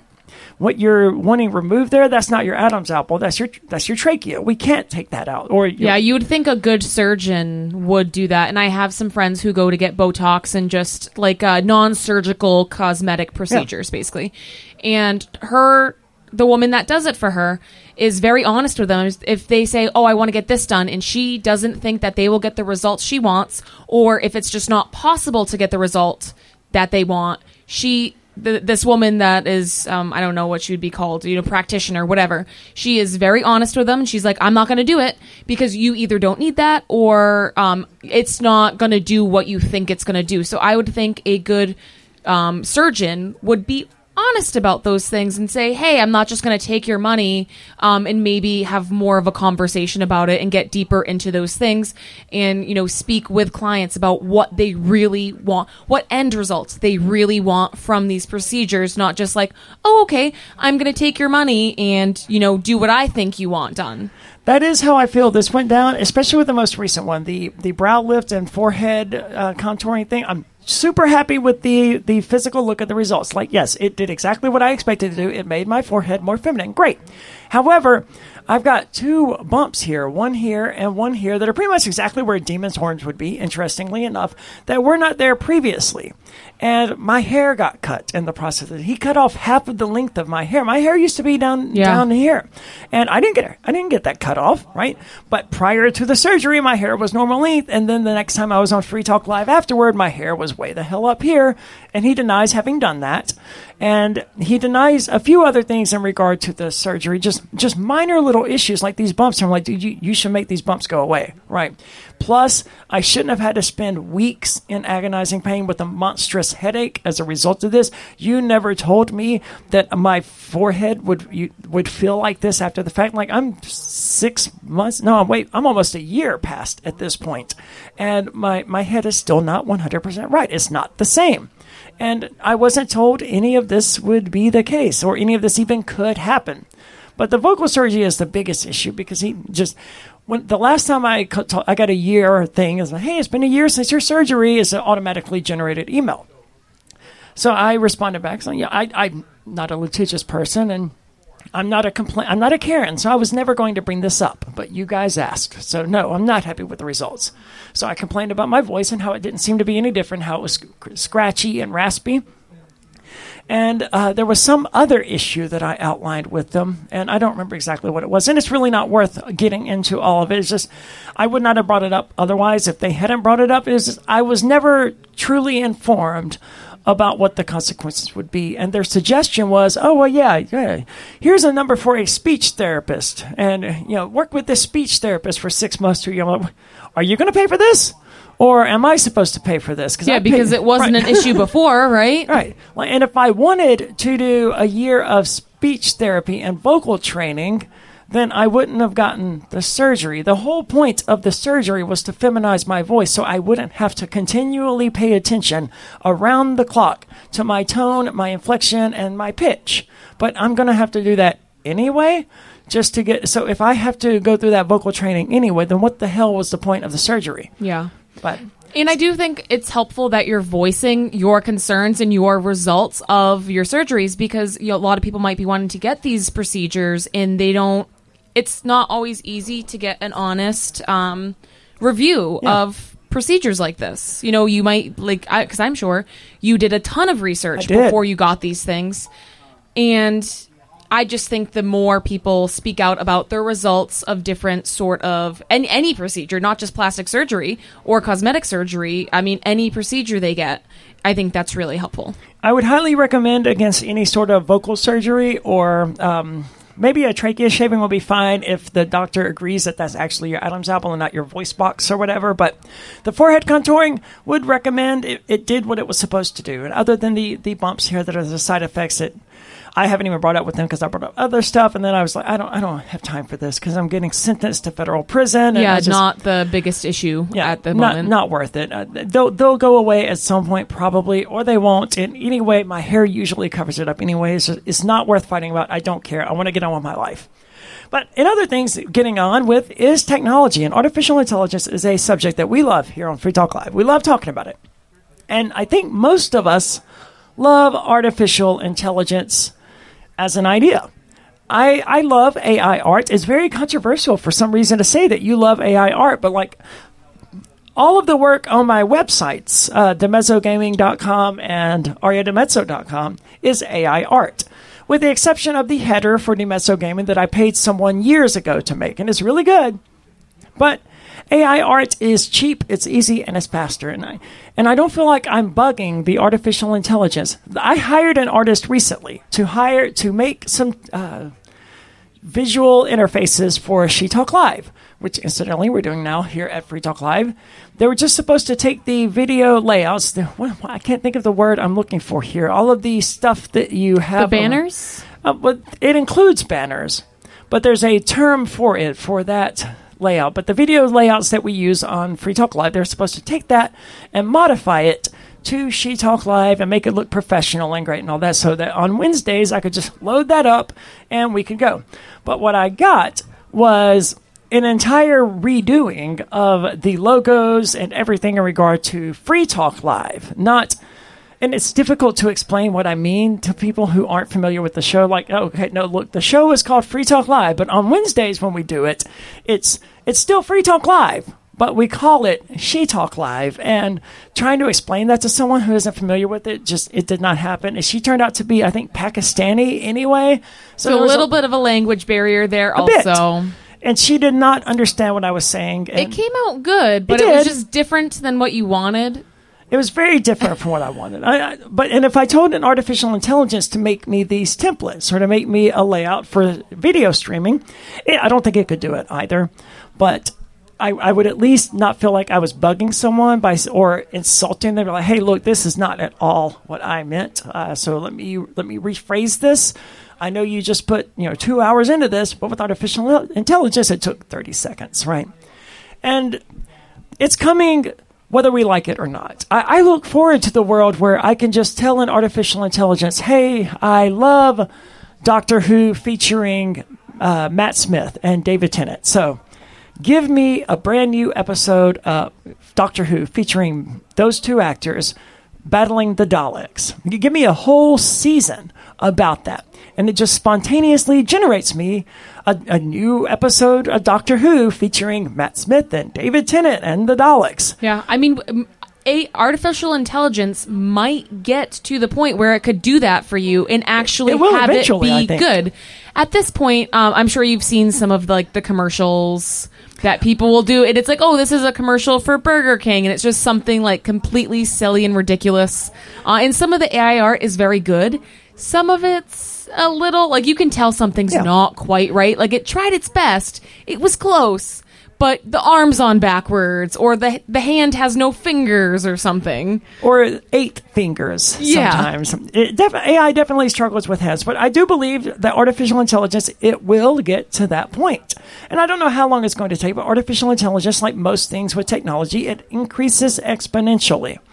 Uh, like the internet increases exponentially. Back in 1999, no one would have predicted that I would be able to live stream a radio show here from the mountains of New Hampshire It's true. and it be video, maybe audio. And they, they probably wouldn't even believe that was possible, especially from something the size of my phone. But just in 30 years, that's where it's gone. So I don't know where artificial intelligence will really go, but I look forward to that because that to me, that that's amazing. Yes, it makes artists obsolete. It makes actors. It, it doesn't really make actors obsolete because there are new actors who can give you new templates for artificial intelligence to work with and writers to come up with new ideas for those actors to do. So there, there will always be these things. But if I could just tell artificial intelligence, give me a new episode of Star Trek: The Next Generation, and it just automatically generates it. That's that's beautiful. That's a wonderful thing. Or give me a new Metallica album in the, in the style of Reload. Let's call it Three Load. Give me a, one of those AI, and it'll do it one day and I look forward to that. It's already there's already AI podcasts.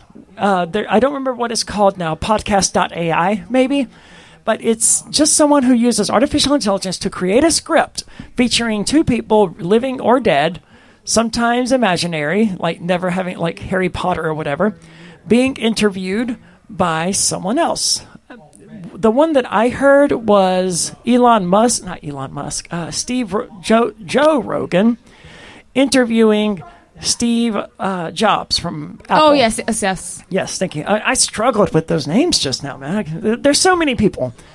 So and that was interesting, and it was it sounded real. It mimicked their voices, and I would never have known that that wasn't really Joe Rogan and Steve Jobs. it was a bit stilted at the beginning, but after three or four minutes, I was like, no, this just sounds like a conversation between Joe Rogan and Steve Jobs. This is good. It's kind of creepy because you sometimes it's like you don't know what is real in in the world of deep fakes where you Oh, know it's already you know it's already really easy to photoshop things very well and you know make things appear different differently than they truly are but now it's getting to the point where you can just plug things into an AI and say hey I want this. Hey I want that. I want a video of this. I want a picture of this. I want a podcast of that. And you know, I, I do think that can be a very dangerous thing. I don't think, you know, some people are advocating for, I mean, Elon Musk was saying, oh, we need more legislation around AI to protect people, and some people just Well, want it shut down altogether. You can't shut something like this down. It's not possible. Um, and I don't think restricting it and making creating laws around it that's not going to help. It's probably going to make it worse, Absolutely. if anything. And because the people who make these laws, I mean, no one in Congress is an artificial intelligence. These are boomers, guys. I don't want to, I'm not going to ask my grandmother what her opinion on artificial intelligence is because I, I don't care. She doesn't know anywhere near enough about it to have a worthwhile, she's not dumb. Don't get me wrong. My grandmother's not dumb. She has a different set of knowledge. Right, but she doesn't know anywhere near enough about technology and the implications of artificial intelligence to make one of these decisions. Plus, not to be too cold, but she's like in her 90s. The people in Congress, they're old. They're not going to be around long enough to really deal with the consequences of the BS they're legislating. And I, I, for one, don't think we should have a legislative body filled with people who will die for sure before the full consequences of their legislations come to realization. Absolutely. I completely agree with that. And they, they're certainly not knowledgeable enough to legislate in regard to artificial intelligence. So, what will they do? They will do the same thing they always do. They will bring in, quote, the experts. They will bring in the big companies, the, the, the multi billion dollar CEOs will come in and they will tell Congress what Congress needs to do. And incidentally, by sheer magical coincidence, all of these suggestions that these big CEOs will have will just so happen to cement their positions at the top of the field and will prevent competition from rising from the bottom of the field. And it's happened in every single industry that I've seen. This is why Coinbase was out there petition- petitioning the federal government to try to create the regulations about cryptocurrency and what the regulations would be and how they would work. Hmm. Coinbase deliberately they set out to do this. This was their mission from day one, And they it were- backfired on them. it did spectacularly. A few years ago, they sent someone to Washington D.C. in order to, you know, some lobbyists doing lobbying thing, and the SEC, the Security and Exchanges Commission, was the only governmental body that refused to meet with them. And uh, you know, Gensler brought charges against them a few days later. And I hate Coinbase. I swear to God, I hate Coinbase. They are the devil, but they are the lesser devil. yeah, I hate the federal government way more than I Yes. hate Coinbase. So I'm I'm in a really difficult position here of watching two devils fight one another, and one of them is a little bit less evil than the other. It's it's like we were talking about a few days ago on the show about if you have two Nazis fighting, you can't pick a side because either way you're a Nazi sympathizer. Well, I'm a cryptocurrency advocate, so in this particular battle, I want Coinbase to win. I want them to overcome, but there's still I want them to die immediately afterward. There's more coming. Wait, why the hell are we talking about AI anyway? That's coming up. It's Free Talk Live.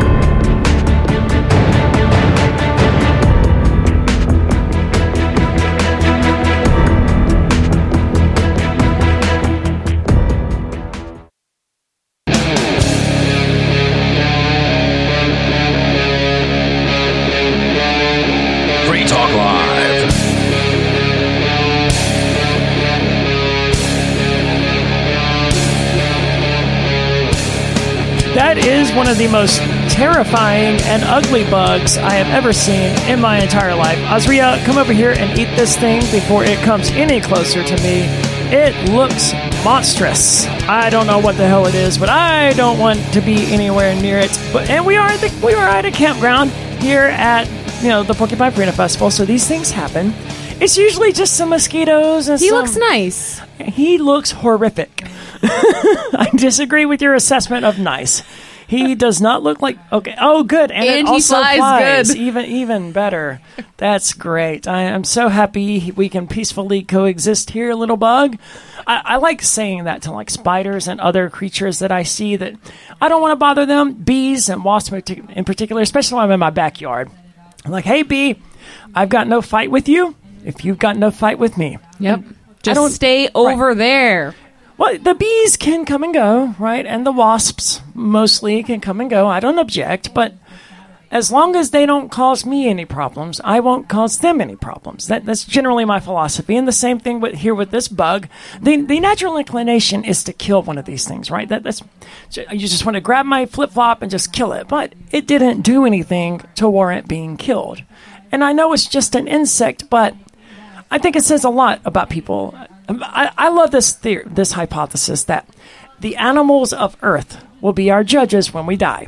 Now, I don't believe this to be true, but I like the idea of it. Like, right, I'm I'm tried after my death. My soul is put on trial, and it's all of the insects and birds and cats and dogs that I've interacted with throughout my entire life who determine whether or not I was a good soul or a bad soul. And I do think that is a good way to judge character because it's a lot easier to be nicer to humans and to respect humans and to not kill them or hurt them than it is animals. It's and uh, culturally, you know, you, you see a mosquito, you kill it. You see a fly, you kill it. Um, and I think the way people treat animals says a lot about them. I agree entirely. It says a lot about a person, how they treat things that are inferior to them. And I don't like the phrase inferior because I don't actually believe that humans are superior to any other non human Yep. animal. I don't think so. uh, uh, people understand what I mean when I say that, though, right? And Yeah, that- smaller, weaker. Right. How you treat your equals and your bosses at work means nothing to me. But how you treat your your underlings, your employees, the people under you, that's where that's where I think your character really stands. And if and if you're mean to them, if you're hostile to them, I'm going to assume that you're just a bad person because you're mean to people when you can afford to be mean to people when there's no consequence for it. Such as with the bug. There's no consequence for killing the bug that came through here there was also nothing to gain from it. But now that bug continues to be alive and it can go about and it can do whatever it was that the bug was going to do. Well, and a lot of people kill bugs out of fear. To be fair, I, I'm not an insectologist. I don't even. I don't. I know there's a word for it, but I don't know what it is, and I don't know which ones are going to bite and which ones are going to sting. Yeah. But and, and he was in my personal space. Right, He's trespassing. He violated the nap here. Like this is private But he property, didn't hurt sir. you, and he just flew away. Yeah, he did, but he was trespassing. Right, and it's like, sir, this is private property, and I don't think uh, insects and animals are usually well versed on the concepts of private property or like bro- borders and things like that. Fair point. It's important to be forgiving. Like last year, bizarrely, my house got infested with spiders on the outside. There are no spiders inside my house because my cats would kill them and eat them because they, they have some, there's some sort of noise that spiders make. Really, I didn't my- know this. I, I'm assuming so that my cats hear because they can hear one coming from several rooms or away. maybe they can smell them. Maybe. I don't know how they're finding out about it, but I know there have been a few times where, not often because this is New Hampshire and there aren't a lot of spiders Yeah. here, but I would just be laying in bed and both of my cats would just turn and stare at the wall. And I'm like, all right, good. The house is haunted. Great. And then they go and they just stare at the wall. And then they start climbing up and smacking. And I get up and I look and it's just some tiny little spiders. How did you guys hear that or see that or whatever? It's insane. So they're identifying spiders and they're going and killing them. And I love that. But they became infested outside of my house. Like one spider egg hatched. And if you've never seen this, hundreds Yeah, it's of horrifying. spiders can come from one. And I like spiders, but it is Really? like really, it's it's not pleasant. Well, I did not see these hatch, but I'm assuming that was what happened because one day there were none, and then the next time I looked, there were dozens of spiders hanging around my front yard, around the lights, around the front door. I'm like, guys, I got to get past you here. And this is not okay. you, you can't stay here. So I would get the water hose and I would spray them down, and it took a few minutes because they, you know, they, they are evolutionarily designed to be resistant to rain. It, it would be useless for a spider to constantly have its home destroyed by rain. So you, got to spray them for a few minutes with a water hose to get rid of them. But there were dozens of them. I sprayed them down, and then the next night they would be right there again. And this happened for weeks before they finally stopped doing it. And I don't know if I just accidentally drowned them all or if they finally figured it out. I don't know if they got the hint, but it was. I didn't object to them being there. That's useful. You want to have your spider web around these lights and kill the mosquitoes that will otherwise try to get in as I go in? Absolutely. Good luck, dude. I wish you the best. But me walking through your web and getting in my hair when I get home, no, that's sorry. Sorry. Can't can't coexist at that point. Otherwise, totally welcome to continue coexisting with the bugs here. And that's what happens here at the Porcupine Freedom Festival when a random bug walks by you and I give an eight minute speech about my philosophy on the afterlife and insects and why we should be kind to one another. Surprisingly uncommon, but more common here and incredibly common here at the Porcupine Freedom Festival. I don't think I've ever encountered anyone who was mean. Uh, and you know, people have bad days. Obviously, like last year, the whole time I was here, I was having a bad day. But I don't think I've ever encountered anyone who was just mean. Everyone's nice. Everyone's friendly. Everyone wants to talk, uh, and it's it's amazing seeing all of these libertarians come together from all throughout the United States. A lot of us from here in New Hampshire. I I don't know what the ratio is. But I think probably 10% at least of the people here are just from New Hampshire. If Oh, I would more. say way more than that. You think so? I would say way more than that. The majority, of, well, I guess the majority of the people I know are from New Hampshire, but that Sure. would make sense, right? Because I live here. But I would say, I mean, even just going around talking to people and meeting new people, yeah, there are a lot of people that come from other places. But I would, I- I mean, it would be hard for me to gauge without getting an actual you know, survey on people, but it feels like way more than 10%. It feels like more than half to me, but like I said, I'm because of the circles I you know, because of the people I surround myself with, because I live here in New Hampshire, obviously most of my friends live here.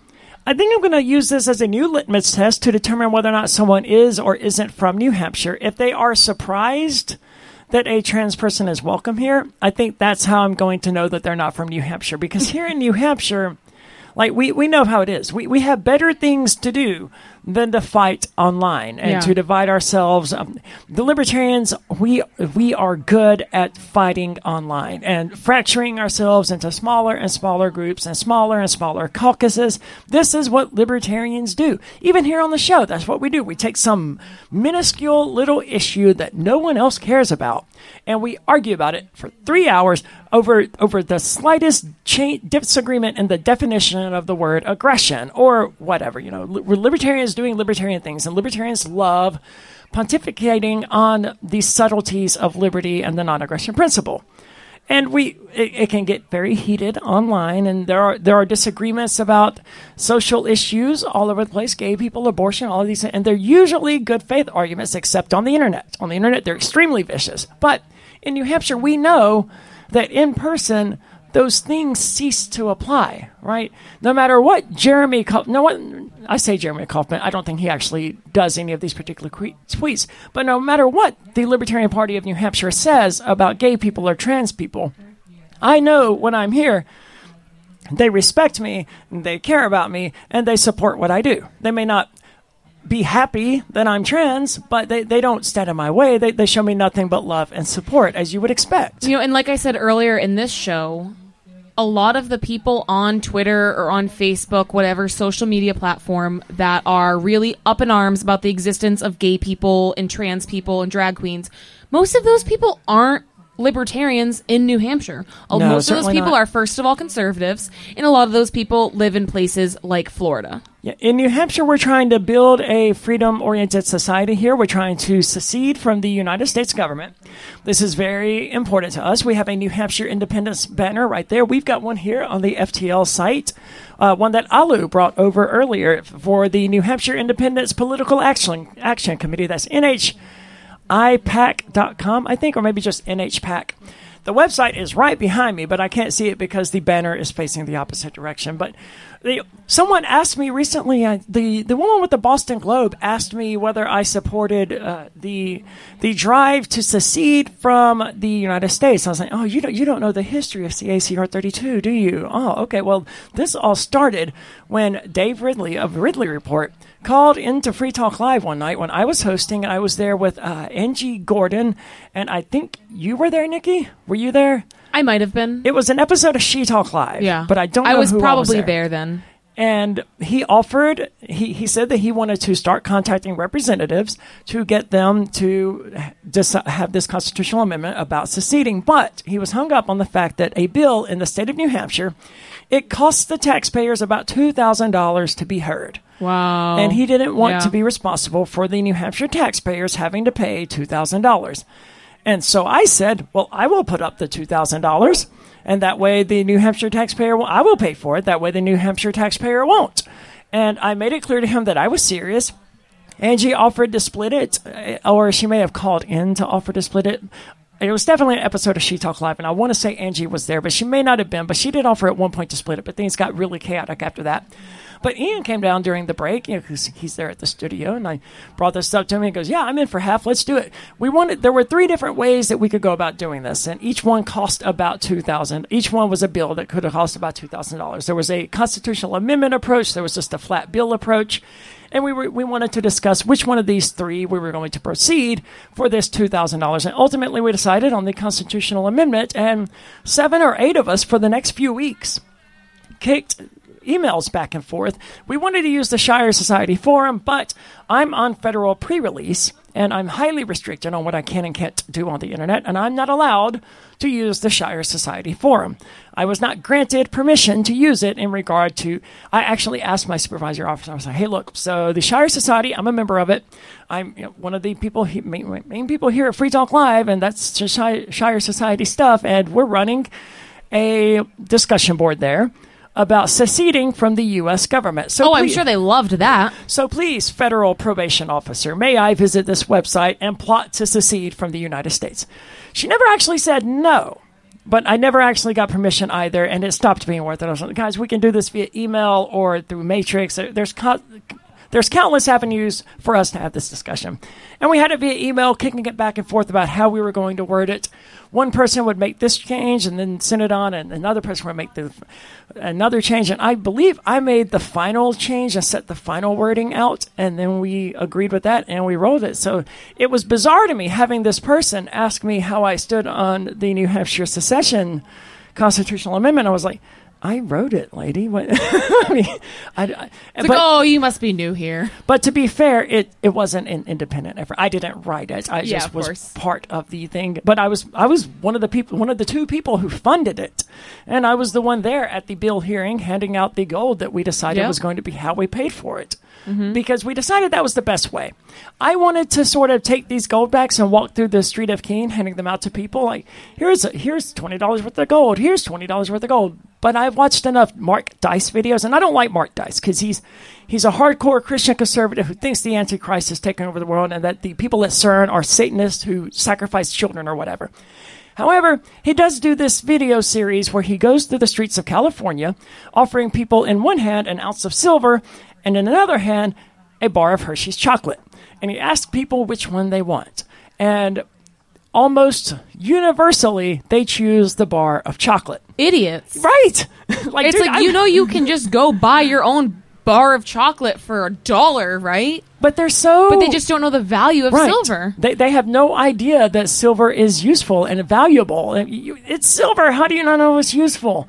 So I, I did not expect we would have much luck with this, but that would also that would also give it appeal of multiple videos of me walking throughout Keene and Manchester and Concord trying Yeah. to give people gold, literal freaking gold, and having them say, "Oh no, no, no, thank you." So last year on Bonnie's birthday, we all went out to dinner, and I believe it was Ian who tried to tip the. It was either Ian or Matt, but someone tried to tip the the waitress with goldbacks. And he, Fantastic. you know, he explained it. This is real gold. You know, it's valuable. So And to be fair, people, when you do this, you also want to include a cash tip And, yeah, and of I course. have no so doubt that it's exactly. did. So it's on top of the cash tip because some people, you know, it's still nice to leave 15, 20% cash and then maybe a few gold backs just so people can see it and have them and hold them and see how beautiful they are, whatever, or silver, whatever precious metal you want to give. Maybe even a crypto, you know, some f- form of alternate payment just so people get used to it, right? Yeah, absolutely. Um, and it was almost like, and this was a young woman. She was definitely under 30. And when she looked at it, he even explained it to her. And it was like her brain short circuited at the fact that somebody was trying to give her something of value that wasn't a USD. It was like she couldn't even comp- compute it. And she, he asked her, "Do you want this?" And she said no. And she almost looked scared. It was like, "Oh, like what do you? Is this a trick? Like what are you trying to give me?" And we couldn't believe it because obviously, you know, everybody at Bonnie's birthday party or a birthday dinner rather loves gold and silver and crypto and any form, uh, like alternate form of payment. We prefer that over dirty fiat. But this this young woman couldn't even she couldn't even understand what was happening and it was it was just such a strange experience because typically, you know, even if we, you know, try to give a wait staff that's maybe in their 50s or 60s, they immediately know, yes, gold is better than USD and they want to accept it. So they they're typically like older folks are very very excited and happy to receive a gold back. They think it's so cool. But it seems like the younger generation is losing the knowledge about precious metals and it's just it, it was a really interesting experience. One of the things that I really hate that we, as the Libertarians in Keene, let lapse was cryptotip.org. I think it was .org. It was something. See, I haven't even heard about that. It was fantastic. It was a project that Michael Hampton orchestrated. He was the one who programmed it. He made it all happen. Michael Hampton, wizard when it comes to technology. And I say that as a technology person, right? He he was above and beyond almost anyone I've ever met, and he could do things quickly and efficiently. Absolutely amazing. Rest in peace, Michael. He created cryptotip.org where you could send cryptocurrency to a wallet that it would assign you and then you could print off like paper tips. Like if you sent one Bitcoin Cash and you say, I want 30 tips for Bitcoin Cash, it would divide that into 30 chunks and it would print out 30 little tickets with a QR code on it that people could scan. You could give it off as a tip at a restaurant. Then the waiter could scan that QR code and claim that cryptocurrency and it would go directly to their wallet. And you could set a timer when you added this cryptocurrency to create these tips, like 30 days. So if at 30 days from now, any currency that hasn't been claimed would automatically be returned to you. And that's the critical thing because even if cryptotip.org still existed, I wouldn't recommend it because Michael Hampton is, is dead.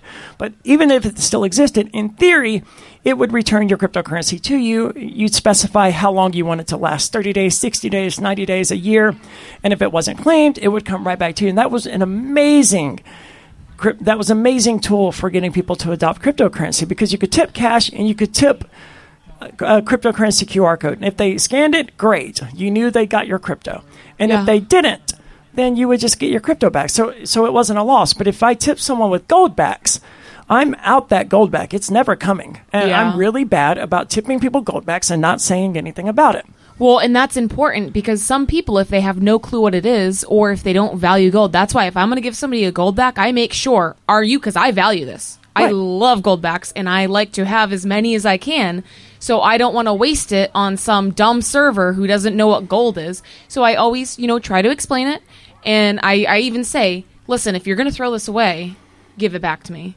Or will you value this because it's a beautiful piece of art and it's real gold? There is a value for it. And if you're not going to spend it, at least keep it and don't lose it. So I do kind of, and I don't tip in gold backs all the time. And normally, if I am using gold backs to either tip somebody or to pay for something, it's typically somebody that I know would prefer that over USD.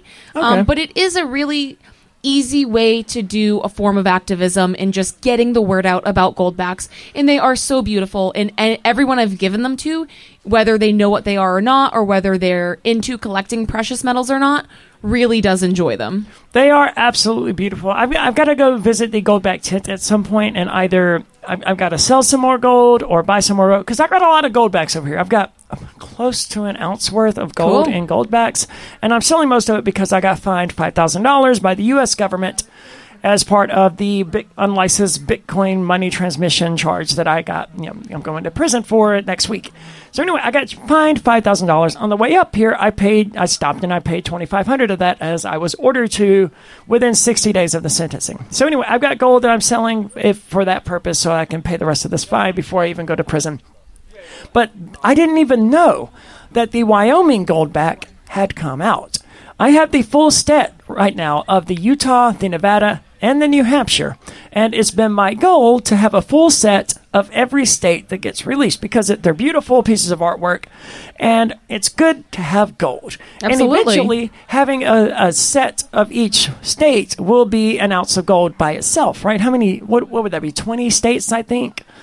How, I, I, I can't do the math off the top of my head, but 20 a- states that already have gold backs? if 20 states had gold backs, Oh, then okay. having one of each say- state would be, I Yeah. think, an ounce of gold. Or maybe it's 10. I, I don't remember. I can't. now. Yeah, I was told there would be no math. Yeah, yeah, sorry. I lied. I do that. Be careful. So I want a full set of all of them, and I saw the Wyomings, and they're different in that the the amount down there at the bottom that says one twentieth of an ounce of gold or one fiftieth of an ounce of gold, it itself is colored. The the box field there is colored. Like the the tens are red, the fives are blue. And that text box on most of the goldbacks is just gold or the color of the, the weird little laminate they use. But with the Wyomings, it's actually the same color as the denomination of the bill. Plus, it's different pieces of artwork, and I want I use mostly New Hampshires, right? Those are my go-tos, but I want each one because I want these. They're beautiful, and I want to have them. That said, I'm so torn now that I've learned that you can't just smelt it down to get the gold out. That you have to, it has to have basically sprayed with gold, correct? Right. But you would think if it was sprayed, like if you took a stack of gold backs, let's say a full ounce of goldbacks, and you melted them down, you would think that you would get an ounce of gold out of it. Yeah, I wouldn't want to do that though. No, and it turns out you wouldn't. you have to Yeah. follow some process that, you know, generally only they can use. And for that reason alone, silver's a little bit prettier. We completely skipped over the artificial intelligence thing. That is coming up here from the Porcupine Freedom Festival. In the meantime, you can go anywhere here, almost, and spend goldbacks or cryptocurrency. It is Free Talk Live.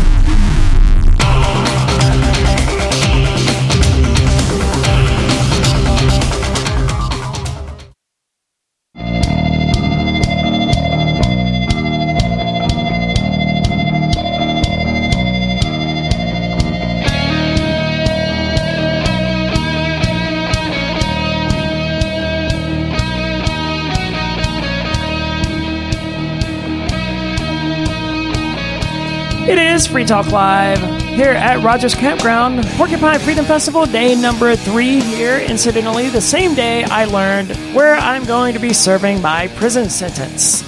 And that will be in Devens, Massachusetts, at the men's satellite prison camp there. That was when it was a very weird conver- conversation I had with the U.S. Marshals this morning. Like, and I feel weird even saying this, right? Like they called me, and I had a actually they called me and they left me a voicemail because I didn't. I was doing my makeup, did not see the phone ring. I, my phone is always on silent, so that's the only way I'm going to, I'm not going to hear it ring because it doesn't ring. And I didn't see the call come in, but I saw I had a voicemail, and it was 12 seconds long. I was like, "Oh man, this is this is it, isn't it?" And I played it, and she was like, "This is someone with the U.S. Marshal Service." God, man, really? All right, well, because I knew this bell was going to ring, right? I knew this shoe was going to drop, this penny was going to drop, whatever, whatever your favorite expression is. I knew it was going to happen, so I called the number back, and I talked to the guy. Said I was going to be at FMC Devens in Massachusetts. He gave me the address, gave me the phone number for the facility. All of that's super helpful. But I did not think to ask whether it was a men's facility or a women's facility. I was too scattered by the Oh, by the information. And so I immediately emailed my attorney and I emailed my supervisory officer and said, Hey, so is this a men's prison or a women's prison? And she said back, It's a male facility. It's like, Of course it is. I should have known. And around that same time, I found it in the handbook, the same information. But that's what I have looking forward to. It, one of the things that I intend to do when I'm in prison is write because I am by trade a writer and I just I've gotten so used to doing talk radio. I used to do podcasts, videos, articles. I've written entire books. I've written articles and essays for libertarian publications. I used to do it all. But Free Talk Live became the most effective tool of getting my ideas out there. And so it's sort of one by one, it replaced all of them. And if I wanted to write something now, I would just do it at ariadimezzo.com or, you know, even at freetalklive.com. But I don't do it a whole lot because I'm instead busy doing this actual radio show that is on 180 radio stations throughout the U.S. and that is going to be heard by a lot more people than any random podcast that I used to do. I used to do a podcast called Rantings and Ravings of the Anarchist Shemale. And it was a lot of fun. But anyway, I used to write, and I don't have the time to do that. One of the things I want to write about is artificial intelligence because artificial intelligence, I, it, it could be drastically different by the time I get out of prison than what it is now. And I know that as as a writer, as a musician, as a as a talk show host, I will be replaced by artificial intelligence. No, not necessarily. It, it will have why would anyone pay money to listen to me when they can have an artificial intelligence generate Aria DiMezzo talking about libertarianism Yeah. for 3 hours? Because we're cooler than robots. Maybe, and that and that may be true to some extent, but on the whole, I think anyone who does any sort of, I always thought that creativity would be like the last bastion of humanity. Yeah. That we, Apparently not. yeah, AI will never be able to generate art or music or podcasts or movies. And then this has revealed to me that, oh, indeed it will. And faster and easier and better than humans. Because I do look forward to it. I look forward to being able to say, you know, I really like Dan McClellan's uh, podcast, Data Over Dogma, but, you know, he died 15 years ago. So AI, give me 200 new episodes of that. And it could just generate those on the fly and play them for me. So in the end, yes, being replaced by artificial intelligence, I think. And I think that's a good thing because it gives me time to consume the content that I enjoy rather than having to create the content that I enjoy. Because everything I do, it's content that I want to consume. I write music because it's the music that I want to hear. I make videos because they're the videos I want to watch.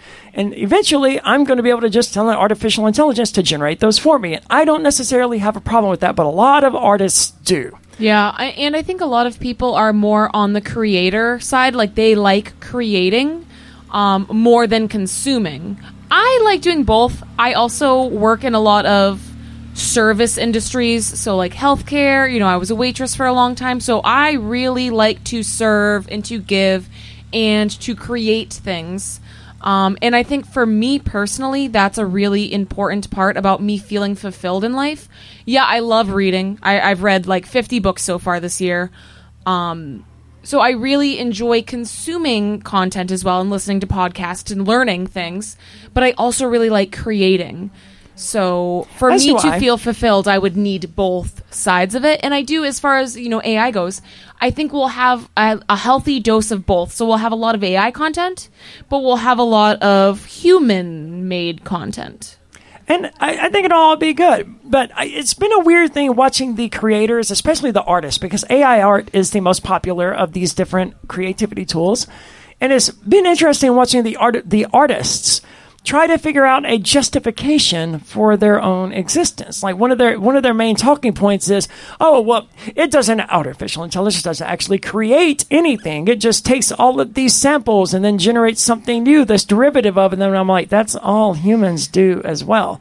Like everything you've ever drawn was derivative of Yeah. something else." That is Every- a great point. yeah. Every other every story you've ever written or read was derivative of someone else's story. There, there's a meme about it called uh, "The Hero with a Thousand Faces" that ultimately argues that most stories in human history are the same basic story. But you can't write a book today without having been influenced by Harry Potter and Stephen King in the same way that artificial intelligence is influenced by other art authors and artists as well. Like that's all humans do. You take input, you learn these styles and you learn these techniques of Hieronymus Bosch and and Monet and Manet and the and countless other artists, and then you work it and you create your own unique style, and th- that's all artificial intelligence is doing. Nothing that humans do in regard to art is fundamentally different from what artificial intelligences do ev- we're all derivative of one another. We take in these art samples and we create something new, and that's literally what artificial intelligence is doing. And I think it's really interesting when you have that mix of artificial intelligence influence, but also real human influence, like with um, the new Beatles song, how obviously, you know, the remaining members of the Beatles, which I think at this point is only Paul and Ringo, so they're in, you know, they're singing and playing instruments in the song, but they also used AI to recreate, you know, using samples to recreate John Lennon's voice. That's like really interesting blend of, you know, blending the AI and the human aspects of right, art. because John Lennon was killed a long time. I don't know exactly how long ago, like the 70s In the or the 80s, I 80s or something. yes. Yeah. So John Lennon was killed, and as a result of that, there's been no new Beatles music since Yeah. that contained John Lennon. So artificial intelligence, among one of the countless other things that it does, it gives us a way to hear a new John Lennon song. Just like this, the, the podcast that I mentioned earlier gave us a way to hear Steve Jobs talking to Joe Rogan, and the, this thing never existed. Artificial intelligence created that, and I think that's a wonderful thing. Being able to take these artists, like what would Beethoven write if he if he were to write a death metal song? I tend to think, as far as classical goes, a lot of what Beethoven wrote was like classical death metal. The genre just didn't exist then. But so what? What if it did? What if we had Beethoven alive today and we handed that dude a distorted guitar tuned to drop B? Right? Write a song, man. I want to. Artificial intelligence soon will be able to do that. Give me a death metal song. If Beethoven and Bach wrote it, right? And that's that's an amazing development, and we don't have it yet, but we will have it. So being able to resurrect past living figures, or what would Thomas Paine have to say? But when, once you start factoring, like, what would Thomas Paine have to say about the Federal Reserve Bank? You start factoring in biases and the ability of a programmer to affect what the artificial intelligence would say. Like, it would want it to be pro state. The, the current existing ones, like OpenAI's ChatGPT, mm-hmm. if you ask it about a bunch of different social issues, it definitely leans left. So if you were to ask it something like, what would Thomas Tain- Paine think about the LGBTQ movement or whatever, it's probably going to take a hard left position with it and morph Thomas Paine into being a hard leftist and I suspect we'll encounter more and more of that as things go on. But you know that that's in the future. I'm thinking more of artists and being able to re- resurrect past artists and providing them with new ideas that that couldn't have been possible back then, like Beethoven and the death metal guitar. And other people are doing this. Now we have two members of the Beatles, the two remaining members. I think you said it was Ringo and who? Paul. Okay, because I don't know anything about the Beatles. As we started to talk about previously, not my forte. I never understood the appeal, but I. I think Pink Floyd or Led Zeppelin, actually, Led Zeppelin's older. They're, probably the oldest band that I listen to regularly and truly enjoy. Okay. There's, there's a few Rolling Stones songs that I like, but the Beatles in general, I just never understood the appeal. But I know a lot of people do, especially the the druggy influenced songs like. I, I don't. I can't think of any off the top of my head because I just don't know their music. I guess like the album Revolver would be more, or uh, Sergeant Pepper's Lonely Hearts Club Band. The only Beatles song that I really can think of off the top of my head would be like "Lucy in the Sky with Diamonds" that I've always heard, which is a super trippy song. and I've always heard that it's about LSD. Obviously, Lucy, Sky, Diamonds has, but Yeah. the Beatles said that wasn't about LSD. I think and they just had to say that. Right. Just like Pink Floyd said that Dark Side of the Moon doesn't sync with The Wizard of Oz when you started at the second Lion's Roar. But like there are parts, because I've seen this, you can find it on YouTube as Wizard of the Dark Side. I don't remember what they call it. Yeah. I don't know if they purposely did that, but I- it definitely syncs. Yeah, I, I, I have a hard time believing it wasn't intentional, just because it doesn't always sync up. But in those moments that it does, it's so eerily perfect. It's like there- there's no way that wasn't intentional. But I don't know. They said it wasn't, and the Beatles said that "Lucy in the Sky with Diamonds" is not about LSD, despite Lucy Sky Diamonds being LSD. I know. mean, that also might just be a coincidence, but they were definitely on acid Well, or some hallucinogen when they wrote that song. It's a song I mean, come called on. "Lucy in the Sky with Diamonds." What the hell else could it be about, right? What what the hell else could have inspired that if not acid? Yeah. I've done acid before. I know what it does to people, and that's the kind of crap it makes you think. yeah.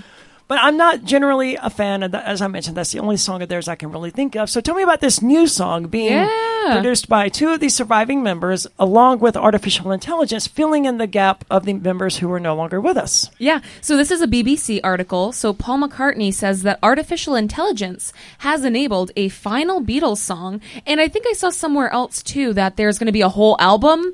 I don't, according to this article, it's just talking about this final song. Maybe they will. Maybe it'll be like an EP, something like that, just with a few songs. Uh, who knows? So Sir Paul McCartney says that he has employed artificial intelligence to help create what he calls the final Beatles record. He told BBC Radio 4's Today program the technology has been used to extricate John Lennon's voice from an old demo so he could complete the song. We just so even if this is successful, they won't ever do another. Is that right? I, I'm sure they might. I mean, they are getting older. Like, you know, Paul McCartney has to be close to 80. yeah, that's true. So, like, they're getting up there. But I also saw, I mean, you know, I mentioned earlier in the show, I'm going to see Dead and Company on Sunday. Who's And- that? Is that So it's it's the remaining members of the Grateful Dead, but they can't call Oh. it the Grateful Dead because Jerry Garcia died in '96. But um, it's three of the two of the drummers of the original band and um, Bob Weir, but they just call it something else because so it's basically. is it out of respect or like some stupid legal copyright I, issue? I don't think it's anything legal. I think it's just what they wanted to do. Okay. Um, and John Mayer's in the band, and John Mayer was definitely not an original member of the Dead. So Dead and Company just kind of, you know, Well, Static makes more X is, sense. Static X is touring now without Wayne Static, and it's Yeah, it's- so that doesn't really make sense. but they have the dude, the singer, with like the Wayne Static mask on, and it's, it's That's a little eerie weird. and uncomfortable. Yeah. Everything about it is a little bit weird. Yeah, I don't. I don't really like that. Yeah. well, I've never been a big fan of Static X anyway. Another, I mean, Pantera's also doing a reunion thing, and I wish they would just not, because I don't support you know, Nazis. But other people do, you know, to each their own, I suppose. I suppose. So, um, Paul McCartney says, We just finished it up and it will be released this year.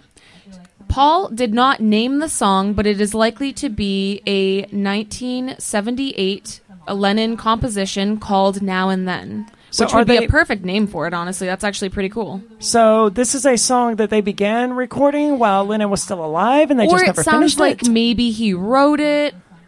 I'm not sure because 78, I, and I don't recall the exact year that John Lennon passed away, but I think it was in the early 80s. Okay. So maybe it was something he was working on that he never finished because he started doing some of his solo stuff with Yoko Ono, uh, and obviously Paul Right, McCartney has his solo stuff. They, every member of the Beatles has their own solo stuff. Right.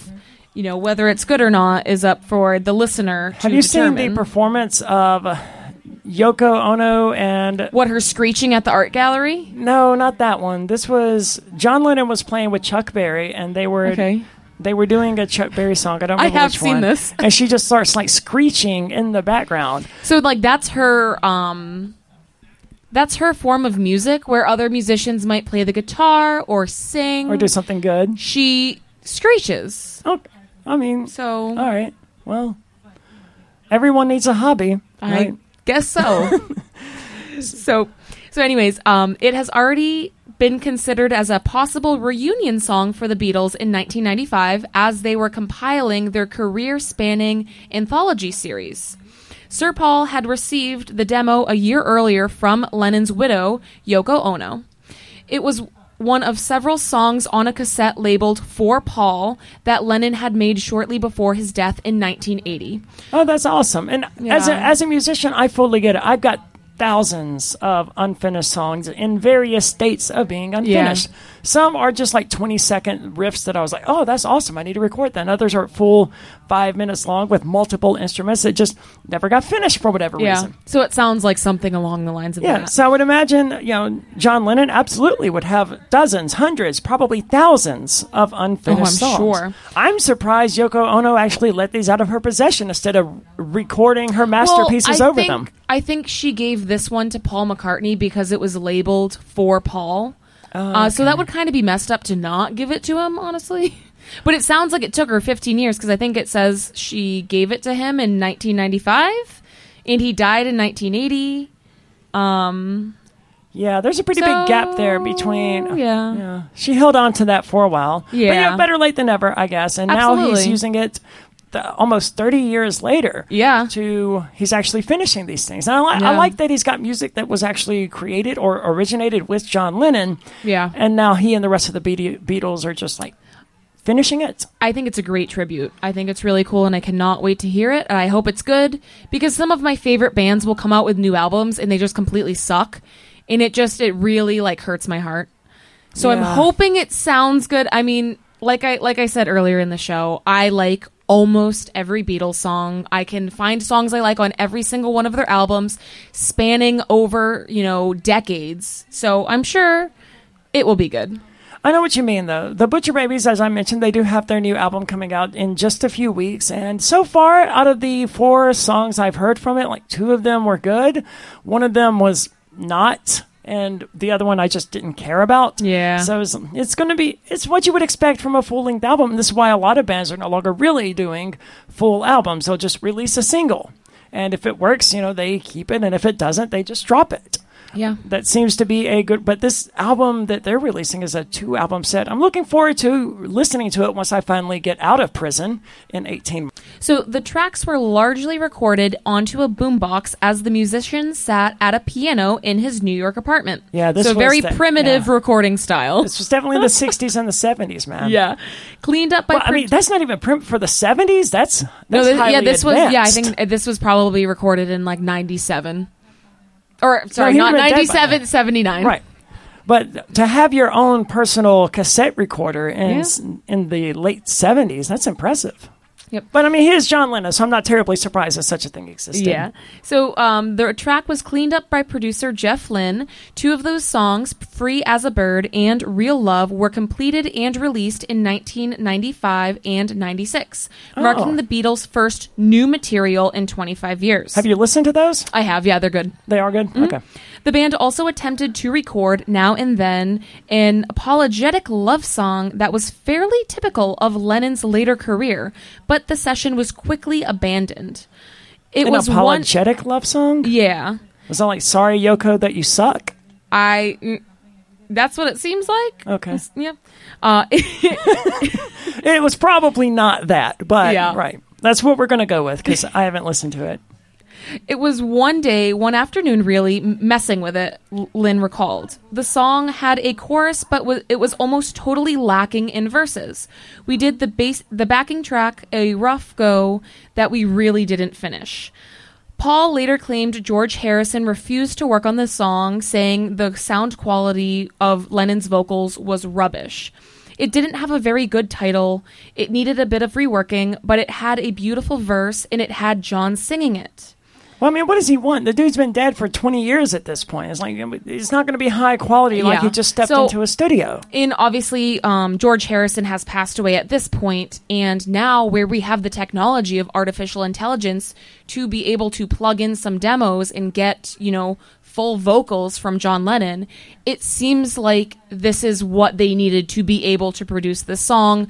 If the vocal quality was so poor, and obviously we don't have John Lennon anymore to be able to sing vocals on the song, what else are you going to do if you want John Lennon's vocals? Of course, Paul or someone else could sing the vocals, but if they're trying to do, you know, Yeah. if they're trying to use John's vocals, if that's what they're getting at, then, you know, of course. Right, and the beautiful thing about artificial intelligence is that it can simply just be John Lennon. It could create an entirely new song without any actual music contained by John Lennon. It could mm-hmm. also just take these samples of John Lennon and recreate the entire song at studio quality.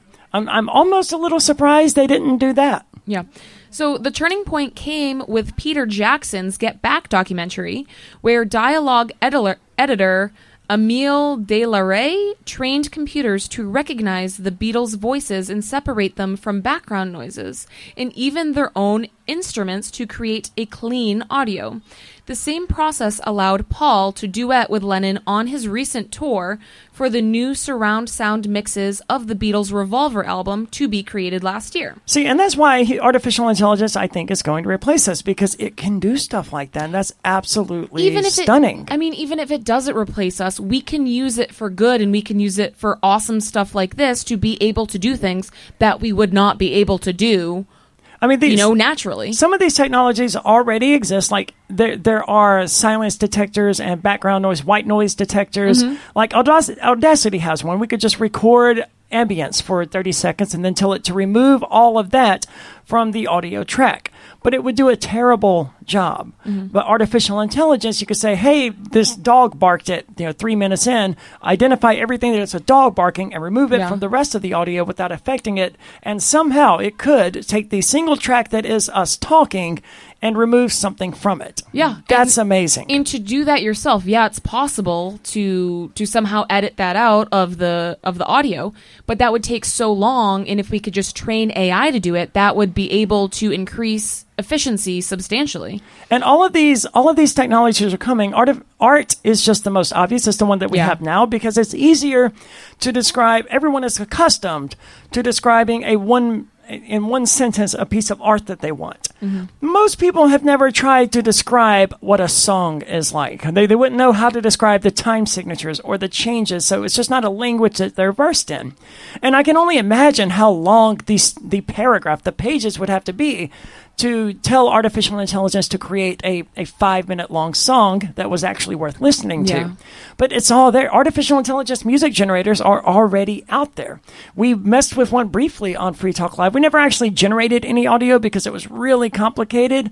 It's just, it's much easier for a person to understand art generators because they're, they're experienced with art. Everyone was a kid who made art at one point, but not everyone was a kid with a guitar or a harm, well, maybe a harmonica.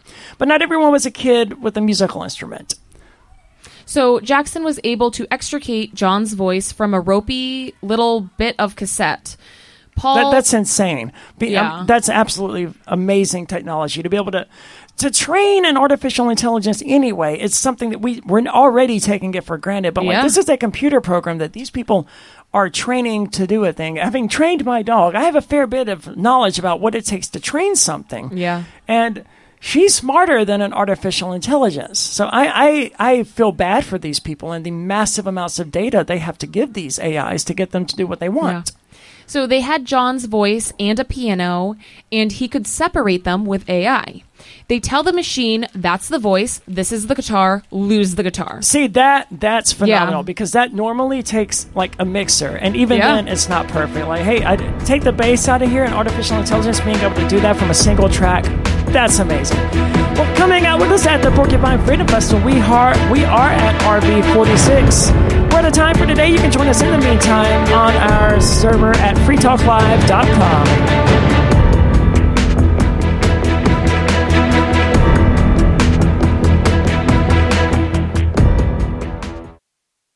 This is Mark Edge with Free Talk Live. Mark Warden with PorcupineRealEstate.com is one of the best real estate agents I've ever worked with. I've been through about two dozen real estate transactions in my life, and I feel like I know what I'm doing, but there's always the things that you don't know that you don't know. Mark Warden with PorcupineRealEstate.com found a problem with the house that I was buying that ultimately saved me $65,000.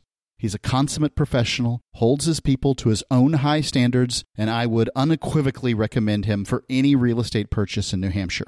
Don't sell yourself short. Contact porcupinerealestate.com.